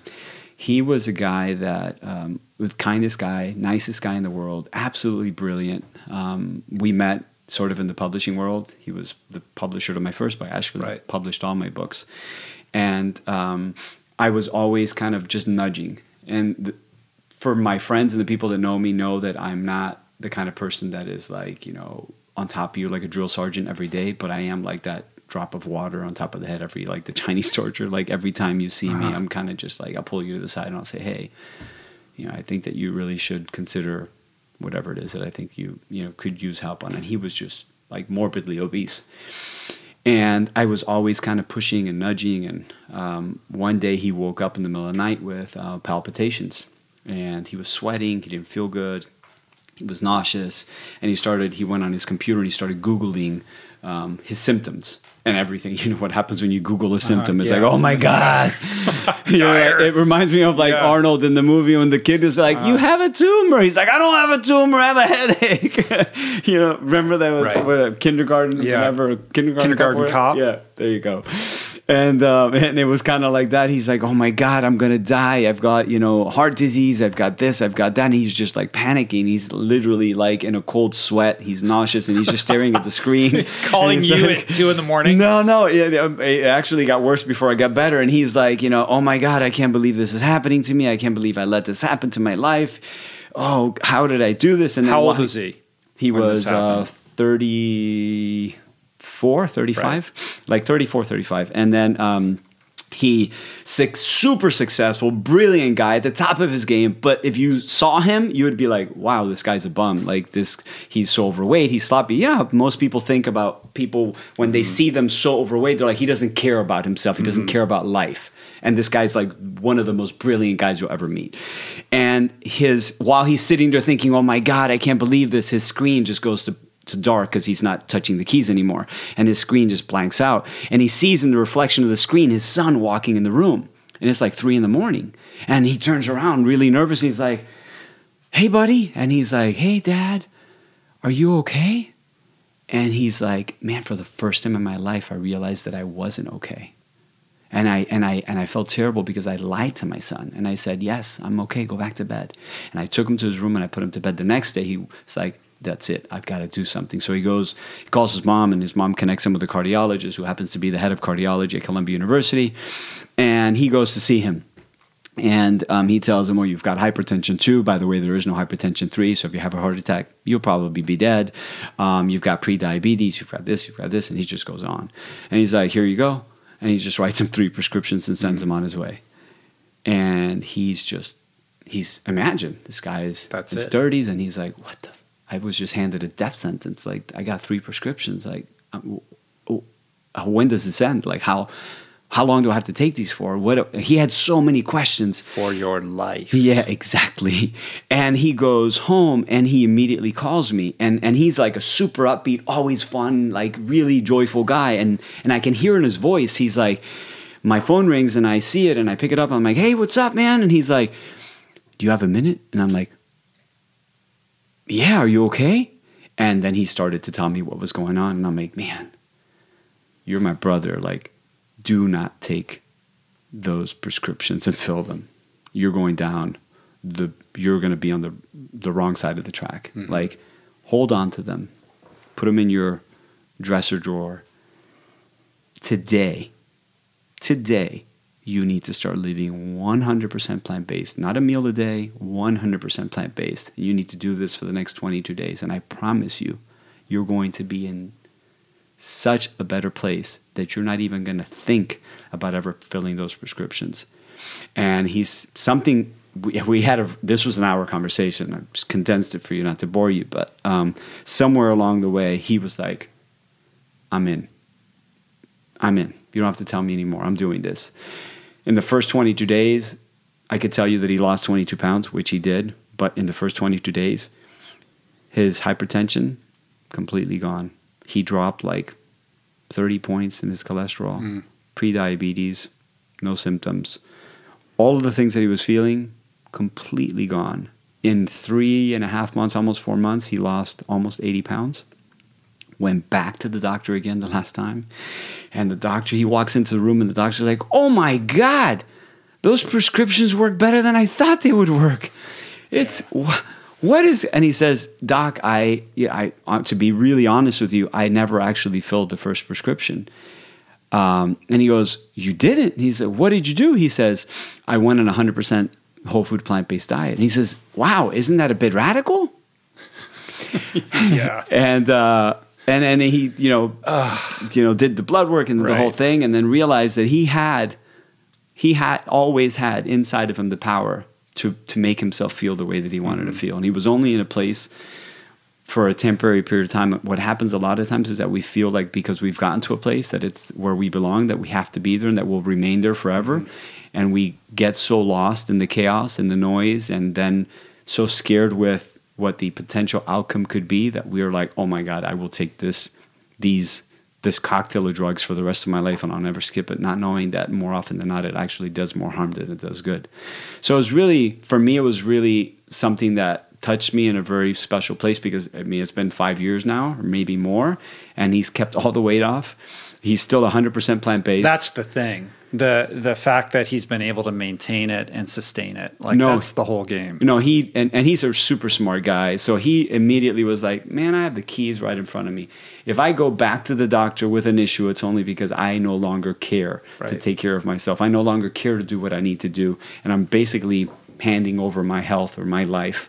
Or my lack of health to someone else, but I'm I'm not doing that. I'm not going to do it again. And again, it wasn't a perfect road for him, Um, he stumbled a couple of times and he called me one day. I was like, man, how do you feel if I, you know, introduce fish into my diet on every once in a while? I'm like, man, do whatever works for you. You've already seen the outcome of going 100% plant based. Now so it's up to you. Play with it as you yeah, will. do whatever you think, and he'll be the first to tell you I'm 100% plant based. But if on a you know occasion I go out to a place and someone says, "Oh, you have to try this, whatever cheese or what have you," and he says, "I'll try it," but for the most part, I'm 100% plant based because I know what it does. Yeah, yeah, I know what it does for my well, health. In his case, his change, that change, was fueled by a couple things: pain, desperation uh, and also, on some level, accountability to somebody who knew what they were talking about, yourself, right? So he had a little bit of a support system with you, and he had that sense of desperation that he was at a tipping point in his life. How can we get people to have that same adoption rate and sustain it long term who perhaps aren't coming from that pain point or are just like, hey man, you know, I know I can do a little bit better than I'm doing. I mean, I know in the book you've got you've got the 22 laws, 22 laws for the world's most powerful diet. Um, so what it, it's really psychology as much as it is anything else. It's not about like here's the science or the facts or the proof or the why. It's about trying to tap into what truly motivates people and catalyzes sustainable behavioral change. Ultimately, yes, that's exactly what it is, and and why I created the book in. I broke it into laws mm-hmm. is because again, it's the psychology of it, right? Yeah. I wanted to get to, I wanted to help people understand the different, uh, the different ways that you can think to be able to arm yourself with the habits to live a healthier lifestyle. Mm-hmm you know, for example, there's a law that's, you know, eat more, weigh less. And there are simple things yeah. that I want people to think about. Some of the things you'll use on a daily basis, some of the laws you'll read once and you'll never need again because you'll just get it. Um, but eating more, weighing less is, is really simple. You know, plant based foods have a much higher nutrient density and a much lower caloric density than animal based foods. So, in essence, you're going to eat a lot more food with fiber because fiber can only be found in plants, not in animals. Right. So you're going to be full longer. You're going to be you're going to feel satiated, but you're actually going to be taking in fewer calories. And people get that they're like, oh, okay. There's no vegan or not vegan there. It's just simple. The more plants you eat, the fuller you're going to be. The more fiber you're going to take in. The fewer calories you're going to take in. So if you want to lose weight, if you want to drop some fat, if you want to feel better, eat more plants. There's another one. Perfection can be the enemy of progress. And that is something that hurts so many people because we talked about it, right? Like, no one ever gains weight from eating a single donut. Mm-hmm. What happens is that we get into our heads, and it's really yeah. about so. So to your point, yeah, the idea is that it's you're saying it's somewhat, you know, psychology. It's almost all psychology because if you can't get it here, the the habits you're wiring are up here. You have you have to create those habits in your mind to be able to live this life to be able to do anything, to be able to show up to work on time, to be able to perform at your best, you have to be able to condition yourself here in order for this to happen, right? Because this controls this. So if you can give people these laws to live by, I think that once you understand them, you'll be able to apply them. And once you start to apply them, you start to create these habits that will yeah. sustain over time right? But Marco, you don't understand my life. you know, I got I gotta get up at this time. I gotta get my kids to school. I gotta do this, and I'm barely, you know, able to pay the bills as it is. What you're talking about, it's going to take up too much time, and it's going to be too expensive. It not only is it not more expensive, it won't take up more time. So in the beginning, you know, it's like a room is a disaster and you just keep taking clothes off and piling it and it just keeps piling and piling and piling and every time you walk in you're miserable because the room is not the way that you want it to be. That first time that you have to pick up the room yeah maybe it takes a little more work. But if you condition yourself to taking off your clothes and folding it and putting it away or putting it in the hamper it will always remain the way you want it to so that instead of always living in that miserable state you're living in a state of bliss and it's easy because you've conditioned yourself to you, you've programmed your your habits your environment your actions to give you the result that you're looking for it's not more expensive. You and I both know that. I, I'm tired of hearing people say that it's more expensive. By the way, nothing is more expensive than medicine. Nothing is more. So you're either going to give it to Whole Foods, or you're going to give it to the natural food market, or you're going to give it to the doctor and the pharmaceutical Yeah. companies. That- It's, it's it's really that simple. But it's really not Intellectually, that makes sense, but that those long term ramifications are don't always motivate people. But what's more expensive? It's theoretical to most people. What's more expensive? Yeah. You know, every time you you talk to someone that's eating uh, that still eats meat, they're like, no, no, but mine is grass fed and it's massaged and it's you know That's free of hormones and meat is expensive. Period. When you go to the grocery store, look at it. Look at how much fish costs and look at how much lettuce, broccoli, beans, and quinoa cost. It's a lot cheaper. It really is a lot cheaper. Now, if you want to hold on to something because we love that, right? We we love to be able to hold on to excuses so that you're like, well, you know, I'm not going to start today because I don't have the money to join a gym. I don't have a chef. I don't have. Okay, if you're looking for excuses, you will always have plenty of them. But if you want an opportunity to live your best life, you got to just jump on it. It's on you. It's not more expensive. It, it, really isn't. You go to Whole Foods, you go to Winn Dixie, you go to whatever grocery, Kroger, any grocery, 7 Eleven, go to any grocery store you want. You compare the price of meat compared to the price of vegetables, it's not more expensive. Mm-hmm. It just isn't. when I go into that break room though, and there's that box of donuts sitting there, Marco, man, I just I just can't help it. Yeah, you know, why are you going into that break room to begin with, right? Like, why are you putting yourself in that position when you know that there's nothing good for you there? It's the only joy that I get all day long. then there's a deeper issue that we need to address. But the, but the reality is, you know, the there's there's the great, you know, amazing uh, work that um, has been done in the power of habit. Um, and when you look at the behavior that got you to the break room and you analyze it, you realize that it really wasn't the donut that you were looking for, but rather maybe you were bored or you wanted just some social interaction or you just wanted to walk around.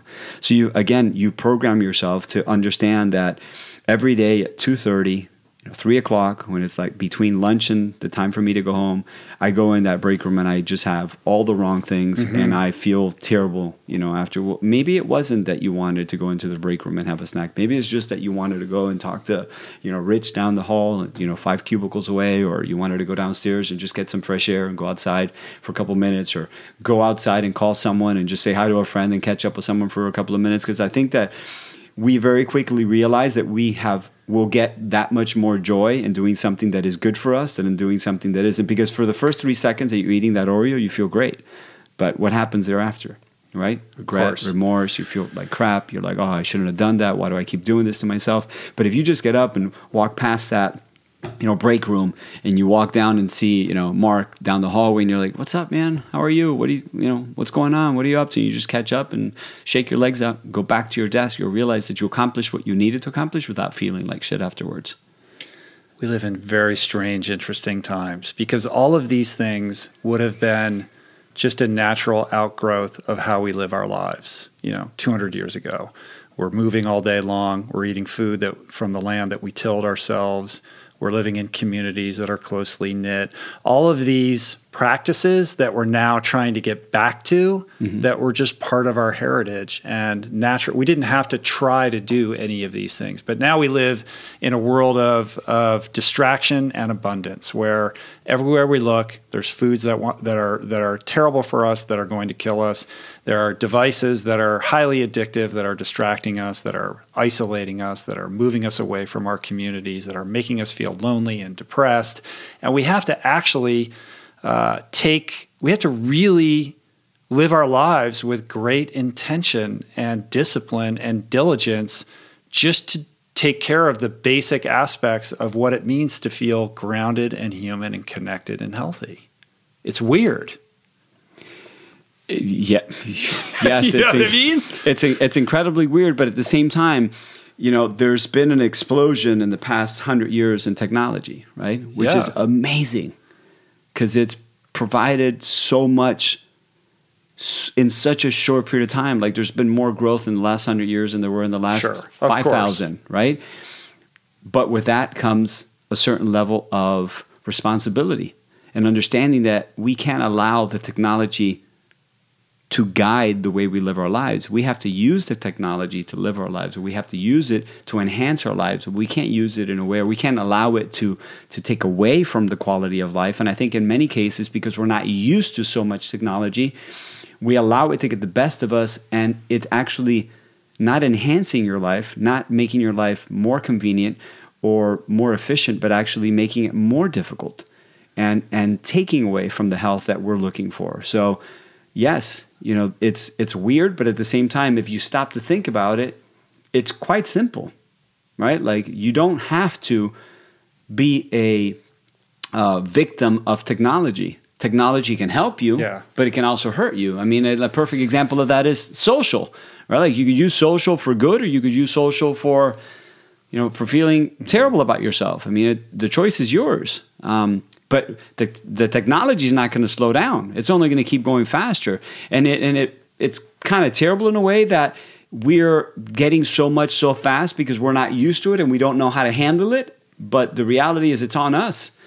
Like, how are yeah, you? it is on us. We have to take responsibility and exercise discretion and discipline around it, or it will dictate how we live. It is dictating. Yeah, so how we will, we are living reactively. We're taking our tips about how to live from these devices and these technologies. They're controlling us as opposed to us controlling them. And I think that's a problem that's only going to continue to accelerate. Oh, without a doubt. I mean, I think in the next ten years, we're going to see more than we've seen in the last hundred years. But again, it's it's you know forewarning for what's coming ahead, right? So Yeah. you have to be. We have to live more consciously than we've ever lived before. We have to be. We have to live with more intention than we've ever lived before. I mean, I I was talking to someone a couple days ago, and they showed me an avatar um, that is. I don't know if you've seen this or if you know about this. There's like avatars now that have social pages. You aware of this? Oh yeah, no, I did. Yeah, yeah, yeah, yeah.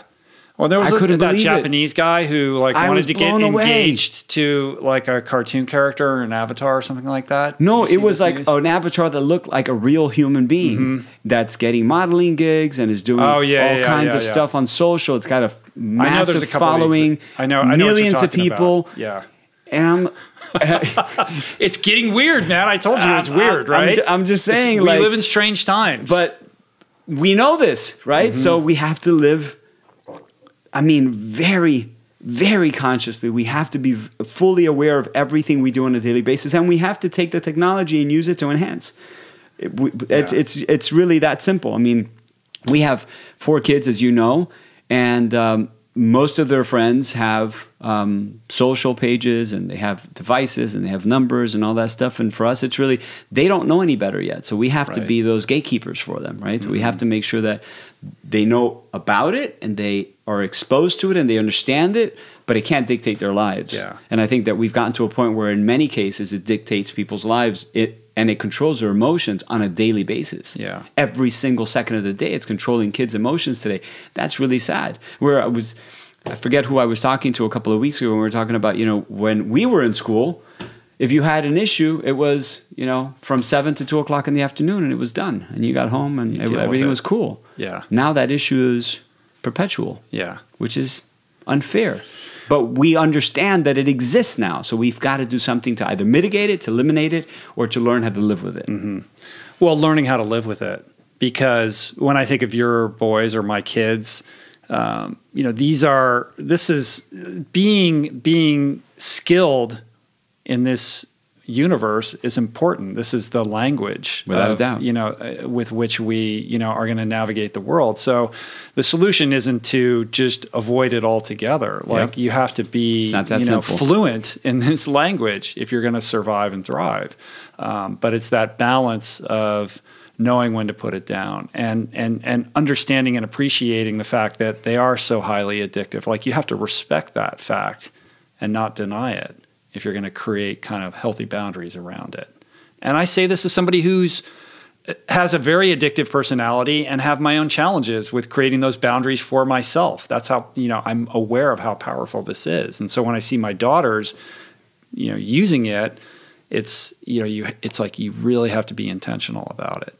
And you create habits around it. I'm sure you've Yeah. done it, right? Like you say, okay, I'm only going to check in at this time and do this for this period of time, and you do it for a living, so it's different for you, I think, than for most people. But you could argue that you could really get caught up in it very Oh, quickly yeah. because of your yeah. personality, because of what you do for a living, and the world that you exist in, right? So the relationship that you have with all of your viewers, your listeners, your fans, your friends, people that love you, is it, it exists there, right? So you can't completely detach yourself from it. No, But but, at the I have time, to. I have to be able to put it away, and I have to actually use software programs that disconnect my devices from the internet to prevent because I don't trust myself. Those are great. I love that. Like but that's freedom, a great. you know, but is a that's a that's a great way to to program like a you know a habit into your day that you don't have to think about. Right? Like at a certain time, Mm-hmm. Right. whatever seven, eight, nine o'clock at night, your Wi-Fi goes off, right? Yeah, Is what it is? because it's it, it goes back to that issue of living intentionally or living reactively. Mm-hmm. Are you living in defense mode where you're responding and reacting to things uh, like a pinball machine, or are you being mindful and intentional about what it is that you're trying to create and achieve? And that demands quietude.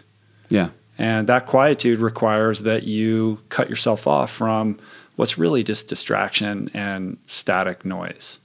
No, yeah. I, by the way, I think you've gotten really, really good at that because um, I've written you a couple of emails over the past couple of years that, that I've gotten that I've gotten those quick Well, responses for. Like yeah, I'm like, hey, Rich, what's up, bud? I was just thinking about you, and like I send, and in one second, it's like.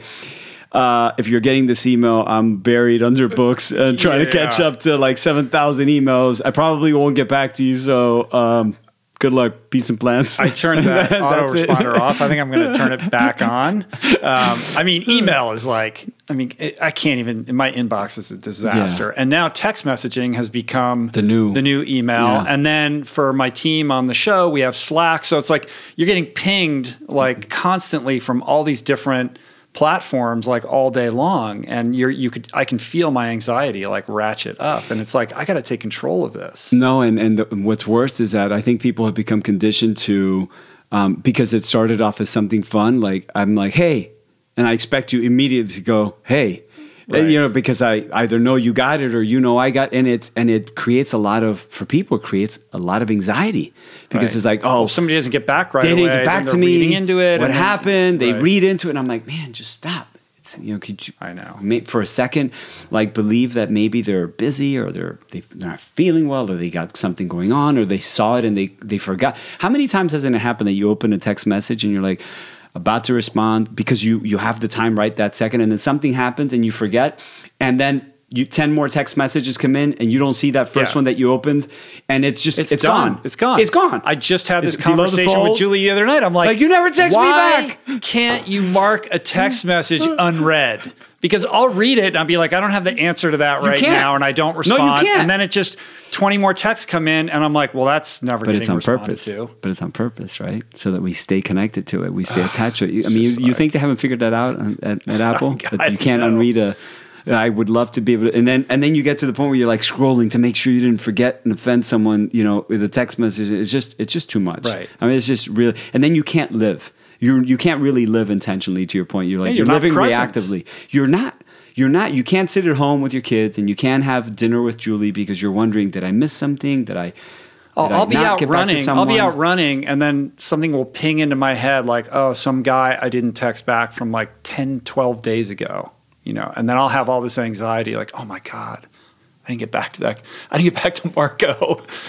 Marco, like, Are you still there? Marco texted me like two weeks ago, and I didn't respond. And then I, I'm like, I'm such a terrible human being, you know. No, but uh, you know, and and I think that we all have to understand that we all live in that same space and we're Uh-huh. sharing the same devices, and it's about just again, it's about just practicing kindness. Like if I text someone and they don't text me back, I'm like, oh, whatever, they're busy. are busy no big deal. The the, the wor- I think the worst is like WhatsApp because you get to see the the check marks and then people immediately know that you're online and that you saw their text message. Oh, I didn't even know that. Yeah, and and then it and again it's that that behavior. Luckily for me, people know that I'm kind of slow to respond to text and and and uh, Uh-huh. Well, you got to train email. people.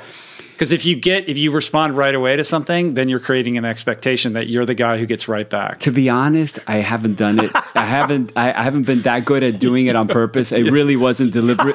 It has never been no, deliberate. no. It's it's kind of just like you know, I'm doing what I'm doing, and I'm always you know, Uh-huh. I always have something going on, and then I obviously have four kids, and there's just you know only so many hours in the day, and you want to take care of what you, you know, what matters the most and what's really important. You know, at, at a certain point, you have to disconnect so that you could spend time with your family and the people that you love, because we do all this because we want to be able course. to do more of that, right? So Well, on the subject of what matters most and and uh, what's most important, um, I want to talk a little bit about how we scale these ideas that are in your book and all the work that you do for the benefit not just of people who can afford to buy these books or have the free time to indulge themselves, but for everybody, specifically those that live in food deserts, in urban areas where these ideas are not part of the daily conversation, where accessibility to organic or healthy foods is more difficult,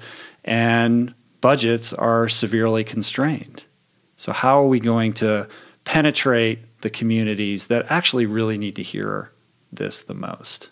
And as somebody who works with, I mean, you work with Jay Z and Beyonce, I'm sure, you know, this is a conversation you have all the time, and it's it's certainly something that that I know is important to you and certainly important to them.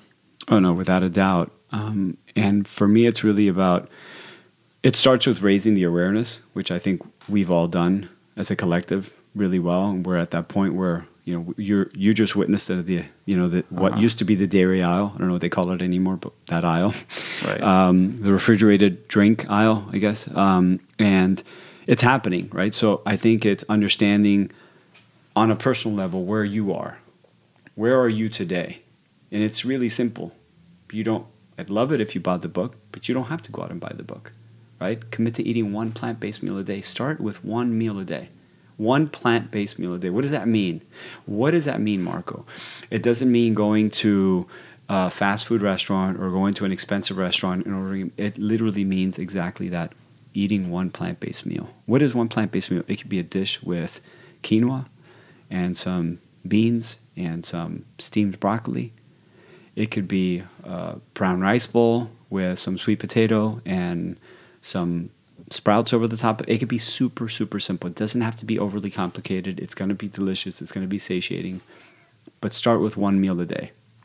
If you're living in a food desert, maybe you want to grow your own food. And I know that sounds like a crazy idea, but how important is your health to you? And you have to start there. How important is your health? How important is the health of your family? We have to start somewhere, right? And it's unfortunate for some people that live in, you know, geographical locations where there aren't the options that we may have, like here or in Miami. Um, but the reality is, we have to surround ourselves with the tools that we need to succeed. We can't just wait for it to land on our lap. You're not going to just sit at home and wait until they open a Whole Foods down the street from your block. If you're waiting for that, you may be waiting a long time. So for me, it's really about understanding that it's really simple. First, it's understanding the power that there is in a plant based diet, understanding that there's no right or wrong way to do it, that the more you lean towards plants, the more you're going to benefit. We've got, I think that we've got that covered. I don't Yeah. think that there's a question about that anymore. I really, I truly don't believe that people are questioning whether or not a plant based diet is good for you. I think that people still may question if it's too restrictive or if it's too difficult or too expensive. And I think that you and I may have hit on a couple of points today that might shed a little more light today. So now it's about okay, how do I put this into practice? Start with a meal a day. How do I get that food to start with that meal a day? If you live in a location or in an area where there's natural markets, great. If you live in an area where there's CSAs or you could belong to some sort of a co op where you could get fresh produce directly from farmers, do that. If you are in an area where there are no farms near you, where there are no great uh, natural food markets near you, and the supermarkets are non existent, then you may want to consider growing your own food. And it's really not that difficult. We're actually growing some stuff at home now as part of a project for the kids' school. It's really not that difficult. And when you get into it, you realize that there's something profoundly powerful about understanding what goes into making the food that you ultimately eat that goes in your body. And when you have that connection with the food, you have such a deeper appreciation and understanding for what it takes that you're way more conscious about what you're going to be putting into your body, not mm-hmm. just that day or not just for that meal, but for the future. So I think it there isn't a single solution, but I think that if you look at it in sort of that frame of mind, really understanding the why and then getting to the how, right? And then more importantly, continuing that how by wiring yourself with the right habits or the right putting the right laws into practice so that this is sustainable over time. I think that you have a winning formula. Um, and, and, and the truth is, yes, there are some people that live in, in food deserts, but there, there are a lot of people that don't live in food deserts that are still not living this way that have no mm-hmm. excuse. And it might be some, it might be more difficult for some people. And it's unfortunate, but it doesn't mean that it's impossible. Yeah. Budget wise as well, if you just buy a giant sack of rice and a giant sack of beans and a giant sack of potatoes, you're 70% there. And that costs almost nothing. You're done. Compared to meat, and you we were just talking a little while ago. You were playing, you know, devil's advocate, saying, "Oh, it's too expensive." You just real, um, it's not more expensive. It's actually less expensive, and it's better for you. Not only is it less expensive now, it's going to be less expensive to your future self, which isn't going to require all those medications. Mm-hmm. So we have this we have we've we've conditioned ourselves to doing this you know we love to cook food with our kids. We love to cook with the kids. We love to juice with the kids. And you know the boys are always got their hands on in everything in the kitchen. So we'll take a couple of days a week that we'll make a bunch of stuff and we'll just put it in the fridge. We'll make a bunch of rice and we'll make um, a bunch of quinoa and we chop up um, some greens, some greens you can't chop ahead of time because they start to, you know, um, oxidize. But um, we'll make some beans. We'll make five or six different types of beans, and we just have a bunch of fresh avocado on the counter and some tomatoes and whatnot, and that's it. And minute we want to eat, it's like five minutes when you have a meal. Yeah. It's then the healthy simple. the healthy option is always at arm's length. Yes. So you're never tempted to make an errant choice. Right. You don't get home oh my god, I'm dying. What do I eat? Yeah. Order a pizza. Postmates. You have it. Yeah. You have it there. It takes it takes longer for something unhealthy to get to your house than something super healthy made at home. That you know what's you know exactly what's gone into it. So you have to make it easy for yourself by putting the work in. The only way to make it easy is if you put the work in. What is the number one thing you think that that people get tripped up on? Not understanding the power in now. start right now. The next meal is your next opportunity to move in the direction of either health or disease. Your next meal. What, what is your next meal? Is it lunch? Is it dinner? Is it breakfast? Choose wisely.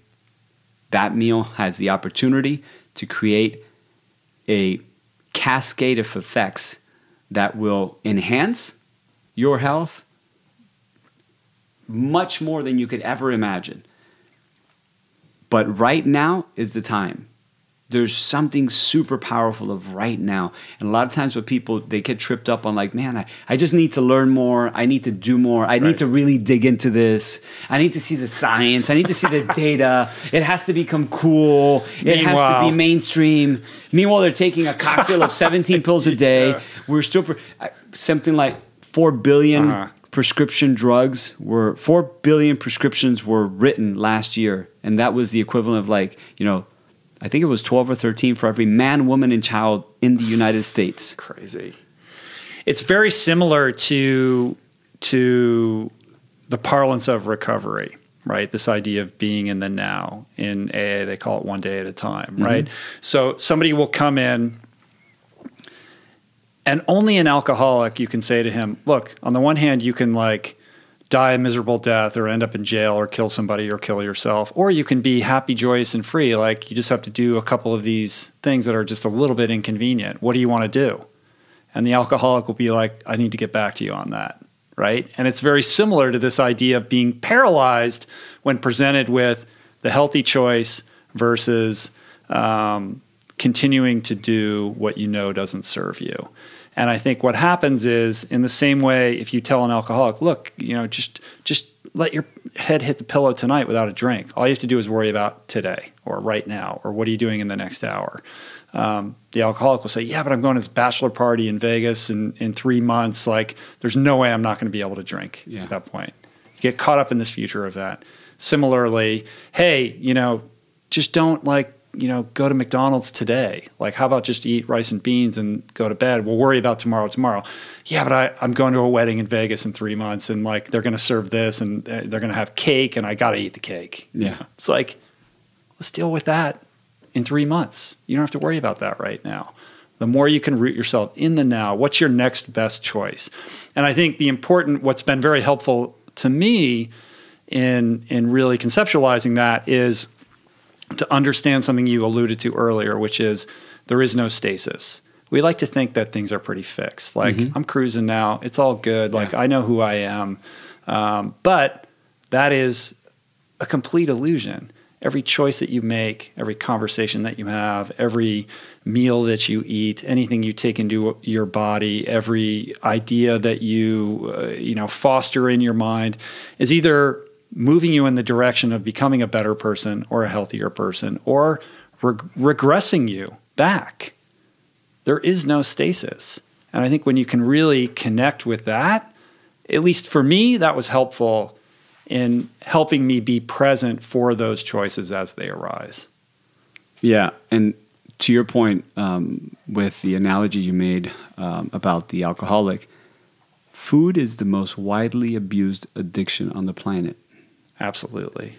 And the worst part of it is that while a friend would not give you a drink if he or she knew that you were an alcoholic, I've seen many, many, many times where a morbidly obese person is at a party, at an event, at a function, and they're handed a cupcake, a piece of junk food that they should not be eating. They're like, oh, come on, it's not going to kill you. It because, is going to kill you. Because it's conflated with emotions like love. I care about you. Yeah. I was thinking about you. And that's what makes it so confusing. But if you're living in the now and you stop to really think about it, do you really love the person that you're handing that to if you know that they suffer from this wretched addiction that's mm. killing so many people? Many more people are dying of heart disease than they are of you know, um, drug abuse or alcohol abuse. So, what is it? What is it that, why, why is one different than the other? Why is it okay to say to someone that's struggling with their weight and their health, it's okay to have this one cookie with me? And it's not okay. It's taboo to say to someone, you would never say to a friend that was an alcoholic, let's go hang out at the bar and drink water while I, you know, do tequila shots. You'd never do that. Or no, forget about that. You never offer them a tequila shot. So why why is one okay and the other one isn't when the other one is way more damaging and taking way more lives than this one? So I think we have to stop and really think about it because you know, like you tell people you have to be in the present to really enjoy it. Like you really have to live in the now to to enjoy your life. And they think they're living in the now, but they're really not living in the now. It's the illusion of them of them living in the now that is causing them not to be present in what it is that they're supposed to be doing. Sounds yeah. kind of crazy though, yeah, right? Yeah, yeah, You know what I mean? I follow you. No, I, I am with you, man. I'm with you. So it's like, where where do you start? How how you start what, right now and then exactly, now. Exactly, exactly. where do you start? It's easy. Right the second. The next. Yeah, but I can't do it right now because I gotta I gotta you know, I got a meeting tonight and I got to go do this thing and maybe tomorrow. What's the priority, right? It's sitting down and just writing out your goals, your priorities, what your priorities in life are. How dare you, Marco Borges, right? tell me how to live my life? it's you when you write it down and you're able to visualize it, mm-hmm. you can create actionable steps to get there. If you don't have the discipline to write them out and to try to create a hierarchy of priority, it, it would be impossible for you to achieve that task. I mean, you, when you're going to train for a race, you get with your coach, you guys figure out what the training program is going to look like. You have a protocol for, for how you're going to get where you want to get. Of you course. don't just wake up and say, I feel like this. Okay, I'm going to run 10 miles today. And tomorrow I'm going to, you know, do some uh, Olympic lifting, and then the next day I'm going to swim. It, it, doesn't happen that way. There has to be some sort of order and uh, structure for you to achieve your goal in the most efficient manner. Because you could argue that maybe you could get there, but it won't be as efficient as it could have been Mm-hmm. or as enjoyable as it could have been if you had done it um, the right way. And I and, I- and the right way is really what matters most to you. You are okay. You have a meeting tonight and you can't start today. No problem. So when can you start? And then when you start that conversation, you really start to think about it. You're like, how many times haven't I spoken to someone that says to me, "Yeah, I want to start, but man, I've got a trip next week, and oh, I, my birthday's coming up, and I don't want to commit to something just to break it for my birthday, and I don't want to." There's always That's it's called the life. most common thing. Yeah. It's called life. Life is fluid. It's not. It's never going to line up to make not. these things convenient for Oh my God. I can't believe it. I'm listening to this podcast and I just happen to be starting on my vacation tomorrow. And by the way, I just inherited $15,000 and I just moved one block away from a Whole Foods. That's not going to happen. Right. If you're listening and that just happened to you, call us. but the truth is that more likely than not, it's not it's not reality. You have to make it work. We all have to make it work for ourselves. And you know, some things might be easier than others, but you have to just figure out what's most important to you and just go after it, mm-hmm. right? And and going after it means like taking that first step. That that first step is the most important, the the most important It's the only thing you thing. can do. It's the only thing there is. Because without the first Right. step, there is no second step, right? So you asked me, what's the most powerful thing? It's now. Powerful Marco Borges. Thank you, brother. Greenprint. So, um, in addition to the book, which is amazing, um, it's beautiful too. You guys Thank did you. an incredible job. Thank you, thank you. Um, it's going to help a lot of people. It's super powerful, and, and what's great about it also is it's just it's so accessible. It's you can read it, you can completely understand. You can open it up to the middle, to the recipes or whatever, and it's just it's very to the point, and it's very um, it's just it's just digestible, right? You can read it, you get it, you're like, okay, I'm on board. But in addition to the book, you also have some other stuff coming soon, right? Can you talk about that? Yeah, there's some fun stuff Yeah. um, coming. Um, while we can't talk about most of it, we have this tool that we're about to drop that I think people are going to be really excited to see because it'll allow you to really visualize the impact that your daily choices have, um, not just on you, but on the planet. And I think that the more we get people to really understand about, you know, how this small little thing affects everything. The microcosm impacts the macrocosm, Yes. Yes. and And- vice versa. Yes, it, it, it's all connected. We're all Yeah. living on this planet together. We're all in this together. Your success is my success. My success is your success. And The more that we can evolve out of our perspective, our, our zero sum game perspective, I think we'll all be happier and more content and more productive and more cooperative. I couldn't agree more. Yeah. Your your success has nothing to do with my level of success. If anything, your success begets more success for me. Without a doubt. Mm-hmm. It's uh, in perpetual motion. And is there? Well, there was a. This is kind of out, right? Like you have. There's a documentary that you guys are working on. Yeah. Can you talk about that or no? I mean, there. I say that only because I saw Yeah. a couple articles about it. Yeah. So we we have um, throughout this process as we're creating the Greenprint, um, we realized that there was this amazing opportunity, but also more importantly, responsibility to share it with the people that need it the most through their lens. And um, we were we um, we did a I don't know if I ever When you, that when with you say we, is that you, Jay Z, and Beyonce, or a team of yeah. people behind yeah, you? or- exactly. So um, we decided that we um, that we wanted to not just share the information, but share it share it in a manner that that really spoke to the people that needed it the most. Because there are yes, there's a, plenty of people that are living in food deserts, and there's plenty of people that live in inner cities that have Yeah. um, you know 15 liquor stores in a three block radius, but have no natural food markets, and that have little bodegas with you know a bunch of packaged potato chips Right. and canned goods, but have no health food whatsoever. And there, there's something, um, there's something wrong with the system, right? There's something really wrong with a system that, in many areas, um, is set to lead people down the path of failure, and we have to change that. And and it's not until we all understand that we are all part of it that we can change it together and that it affects each and every one of us that it that it won't change. So mm-hmm. so for us it really was about okay, understanding that it started with something as simple as like I want people to know that every time they eat they're making a decision that has profound effects not just on their health but on the health of the planet. But there are some people whose decisions are more difficult than yours. And when we started to have that conversation, it was right around the time where we were doing our um, clinical trial with Holy Name Hospital in New Jersey. And I don't know if I shared that with you, where we where we took a cohort of 300 people, and we, we actually took a group of 300 people, split them into three cohorts, where we had a vegetarian group, a standard American diet, and a vegan cohort, and and the benefits of a 100% plant-based diet over the course of 22 days, 60 days, 90 days were so vast mm. that we had to almost eliminate the standard American diet from the control and and and and base our results on the comparison between a vegan diet and a vegetarian diet. I mean, just just in LDL, which is your most dangerous cholesterol, right. in 22 days, we saw reductions of 40%. Wow.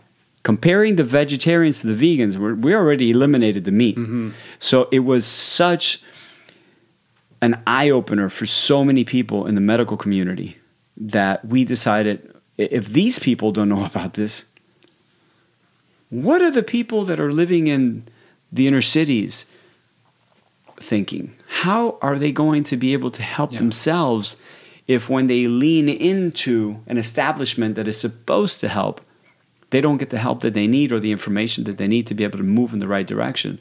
When we saw that, we realized that there was an opportunity for us that was you know far greater than just writing a book it was really a responsibility to share the information with as many people as possible through the medium of a book and through the medium of a documentary mm-hmm. so we started filming the documentary mm-hmm. um, know, middle uh, towards the end of last year um, and we'll do it through this year and we'll hopefully bring it um, out at con next year. We'll, oh, cool! Yeah, we'll we'll see how that That's how, exciting, how the process goes. You know, it's a yeah.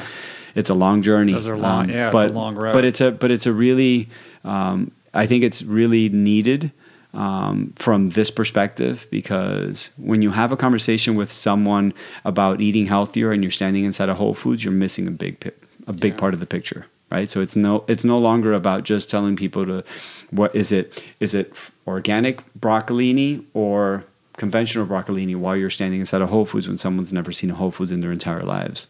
Yeah. So it's really about getting to the core of the problem and then trying to solve the problem from that point. This is the most important thing democratizing not just access, but education right. around these ideas.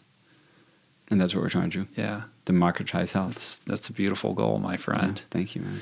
Appreciate well, it. Well, cool, dude. You. I think we did it. How do you feel? this you. is. I think this is the best great. podcast that we've done. How many? We've done like four of these, right? I think. I don't know. Three. This four? is good. This Powerful. Is amazing. Yeah. Thank you. Thanks for the opportunity. I appreciate it. I appreciate you. Super. Thank you for all the amazing work that you're doing and you continue to do. Oh, Every time I talk to someone, they're like, "I love Rich Roll." Uh, I'm. Uh, I can't tell you how many people I meet that tell me they met me through Rich Roll.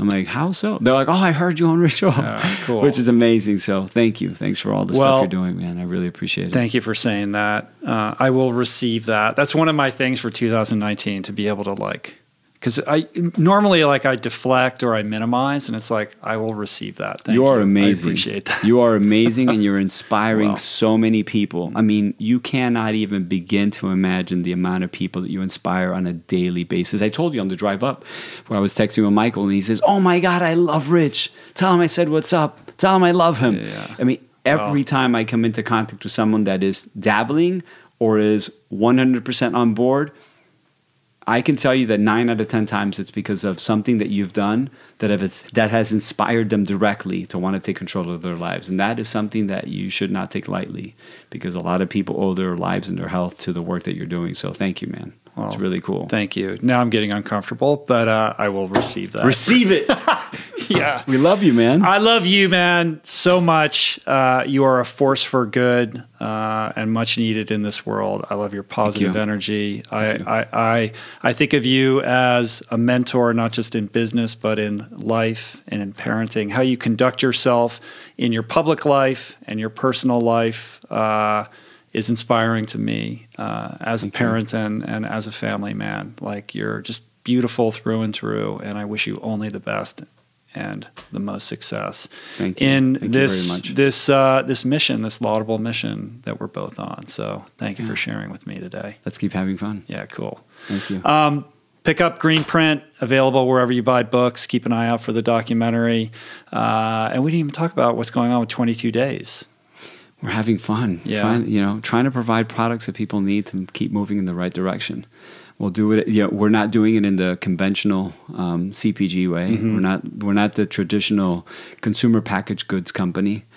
We want to, and, and it's kind of crazy because when I created it, you know, it was really about Right. creating a platform to help people, to, to inspire people. Yeah, to, the products empower were people. just kind of secondary to Yeah. this being more of a content play and an education play. Yes, yes, and but I mean, obviously, we are a business. Yeah. But I mean, I think I don't. I don't need to tell you. You know where my heart's at. I mean, I, I just want to help people live a healthier life. And if someone is on the other end listening to this and they're now inspired to go have a healthier, you know, meal, the next meal that they eat, I'm elated.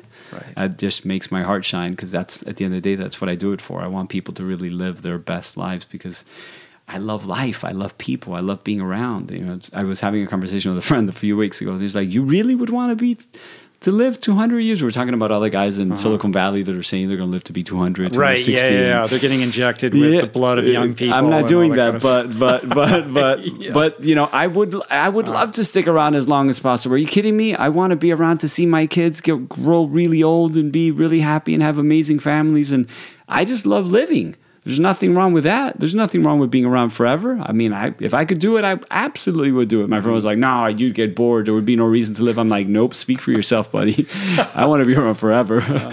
so, um, you know, so back to 22 days. It's it's really about continuing to provide products that inspire people, that move people, and again, always being as clean as as possible. Right? For us, it's a commitment to, you know, always being plant based, always being organic, always being non-GMO and and making products that that help people, not just formulating for fad, or formulating for label copy. Wow, that doesn't interest me whatsoever. I'm not formulate reverse engineering to get to a certain margin, and you know people look at me like I'm absolutely nuts because I do what no one else in this space does. But for me, it's really important that I make products that are good for people, that are truly good for people, that are game changers. You know, that that that feel good for me to know that my friends are consuming them, not be like, "Oops," like, okay, you know. I want to be proud of it. You know, my kids go home and they make shakes, and they're like, "Oh, we just made this amazing shake after." You know, they're playing a lot of tennis now, which I'll, I'll share with you later. But um, you know, after their workouts, they're making smoothies at home, and I just feel great about it. Yeah. And it just feels so good knowing that they're putting the absolute best possible foods into their body. There's, it's just priceless. Yeah, it's great. Well, you know, I'm a huge fan. It's Thank the you. only uh, product line that I use in terms Thank you. of supplement powders and the like, and the bars are fantastic. Thanks, man. As somebody who spent a lot of time training and has eaten a lot of bars over the years, most bars I just can't eat. I can't do it anymore. You know, it's like no more bars. But your bars are super tasty. Thanks, I man. love I them and super it. nutritious too. So fantastic. Um, if people are listening to this and they want to connect with you, what's the best place or way for them to do that? 22daysnutrition.com Mm-hmm. or our Instagram is 22 days nutrition across all socials. So Yeah. we're pretty um, quick to respond, except if you text me. Yeah, definitely. just kidding. I'm just kidding. Are you, I'm pretty good uh, at that also. Are you um, are you doing any public speaking stuff around Greenprint and the, Yeah, the we've- book? we've been- I know you're doing tons of press right now. We're doing but- a yeah a couple of weeks of uh, touring for the book, and then we're going to do some stuff back in Miami. Then we'll be back here um, to do some things. We'll do something in New York, so we'll keep you posted. cool. Yeah, is there some place on the website where if people want to, if it's public and people want to come out and Yeah, you? if you go to 22daysnutrition.com forward slash book, um, you'll you'll get all the info there and it'll update you on what's going on and where we are and where we're going to be. awesome. Thanks, All right, man. How you Appreciate feel? you. Feel good? Amazing. Absolutely amazing. Good. Thank you. All right. Well, come back and talk to me anytime. Thank you. All I right. appreciate that. Much love. Peace. Love you, man. Plants. We did it. It's done. It was good. What a beacon of light and positive energy that man is. I wish I could just clone him and then carry him around with me for inspiration throughout the day. Ah, did I tell you I love him? Hope you guys enjoyed that as well. Please make sure to check out his latest book, The Greenprint Plant Based Diet, Best Body, Better World. Also, head over to thegreenprintproject.com, take the pledge to eating more plant based meals, and enter to win Jay Z and Beyonce tickets for life. Uh, let Marco know what you thought of today's conversation by hitting him up on Instagram or Twitter at 22 Days Nutrition. And speaking of taking this pledge to eating more plant based meals, if you're struggling with trying to figure out how to actually do that in a very functional way that fits within your lifestyle, you might take advantage of our Plant Power Meal Planner. Thousands of plant based recipes, all customized based on your personal preferences. We also have unlimited grocery lists. We integrate with grocery delivery in most cities. We have uh, an incredible team of expert health coaches on the ready to answer all your questions seven days a week. And it's all available to you for just $1.90 a week when you sign up for a year. That's like one drink at Starbucks. So to learn more and to sign up, go to meals.richroll.com or click on Meal Planner on the top menu on my website. If you would like to support the work that we do here on the podcast, tell your friends about the show or your favorite episode. Screenshot it and share it on your favorite social media platform. Hit that subscribe button on Apple Podcasts, Spotify, YouTube, Google Podcasts. Leave a review on Apple Podcasts. And you can also support the show on Patreon at richroll.com forward slash donate. I want to thank everybody who helped put on the show today Jason Camiolo for audio engineering, production, show notes, interstitial music. Essentially, he is uh, helping out in a million different ways behind the scenes. So thank you, Jason, for that. Blake Curtis and Margot Lubin for video and editing. Jessica Miranda for graphics. DK for advertiser relationships. And theme music, as always, by NLMA. Thanks for the love, you guys. I will see you back here in a couple days with another amazing episode. This one will feature female ultra athletes two women who have completed Epic Five, Danny Grable and Mel Urey. Super fun. Really loved my conversation with them. I think you guys will too. So until then, be well, treat yourself well, eat well, love your friends and neighbors. What else can I say? It's simple stuff, you guys. All right, peace, plants. I'm out. Namaste.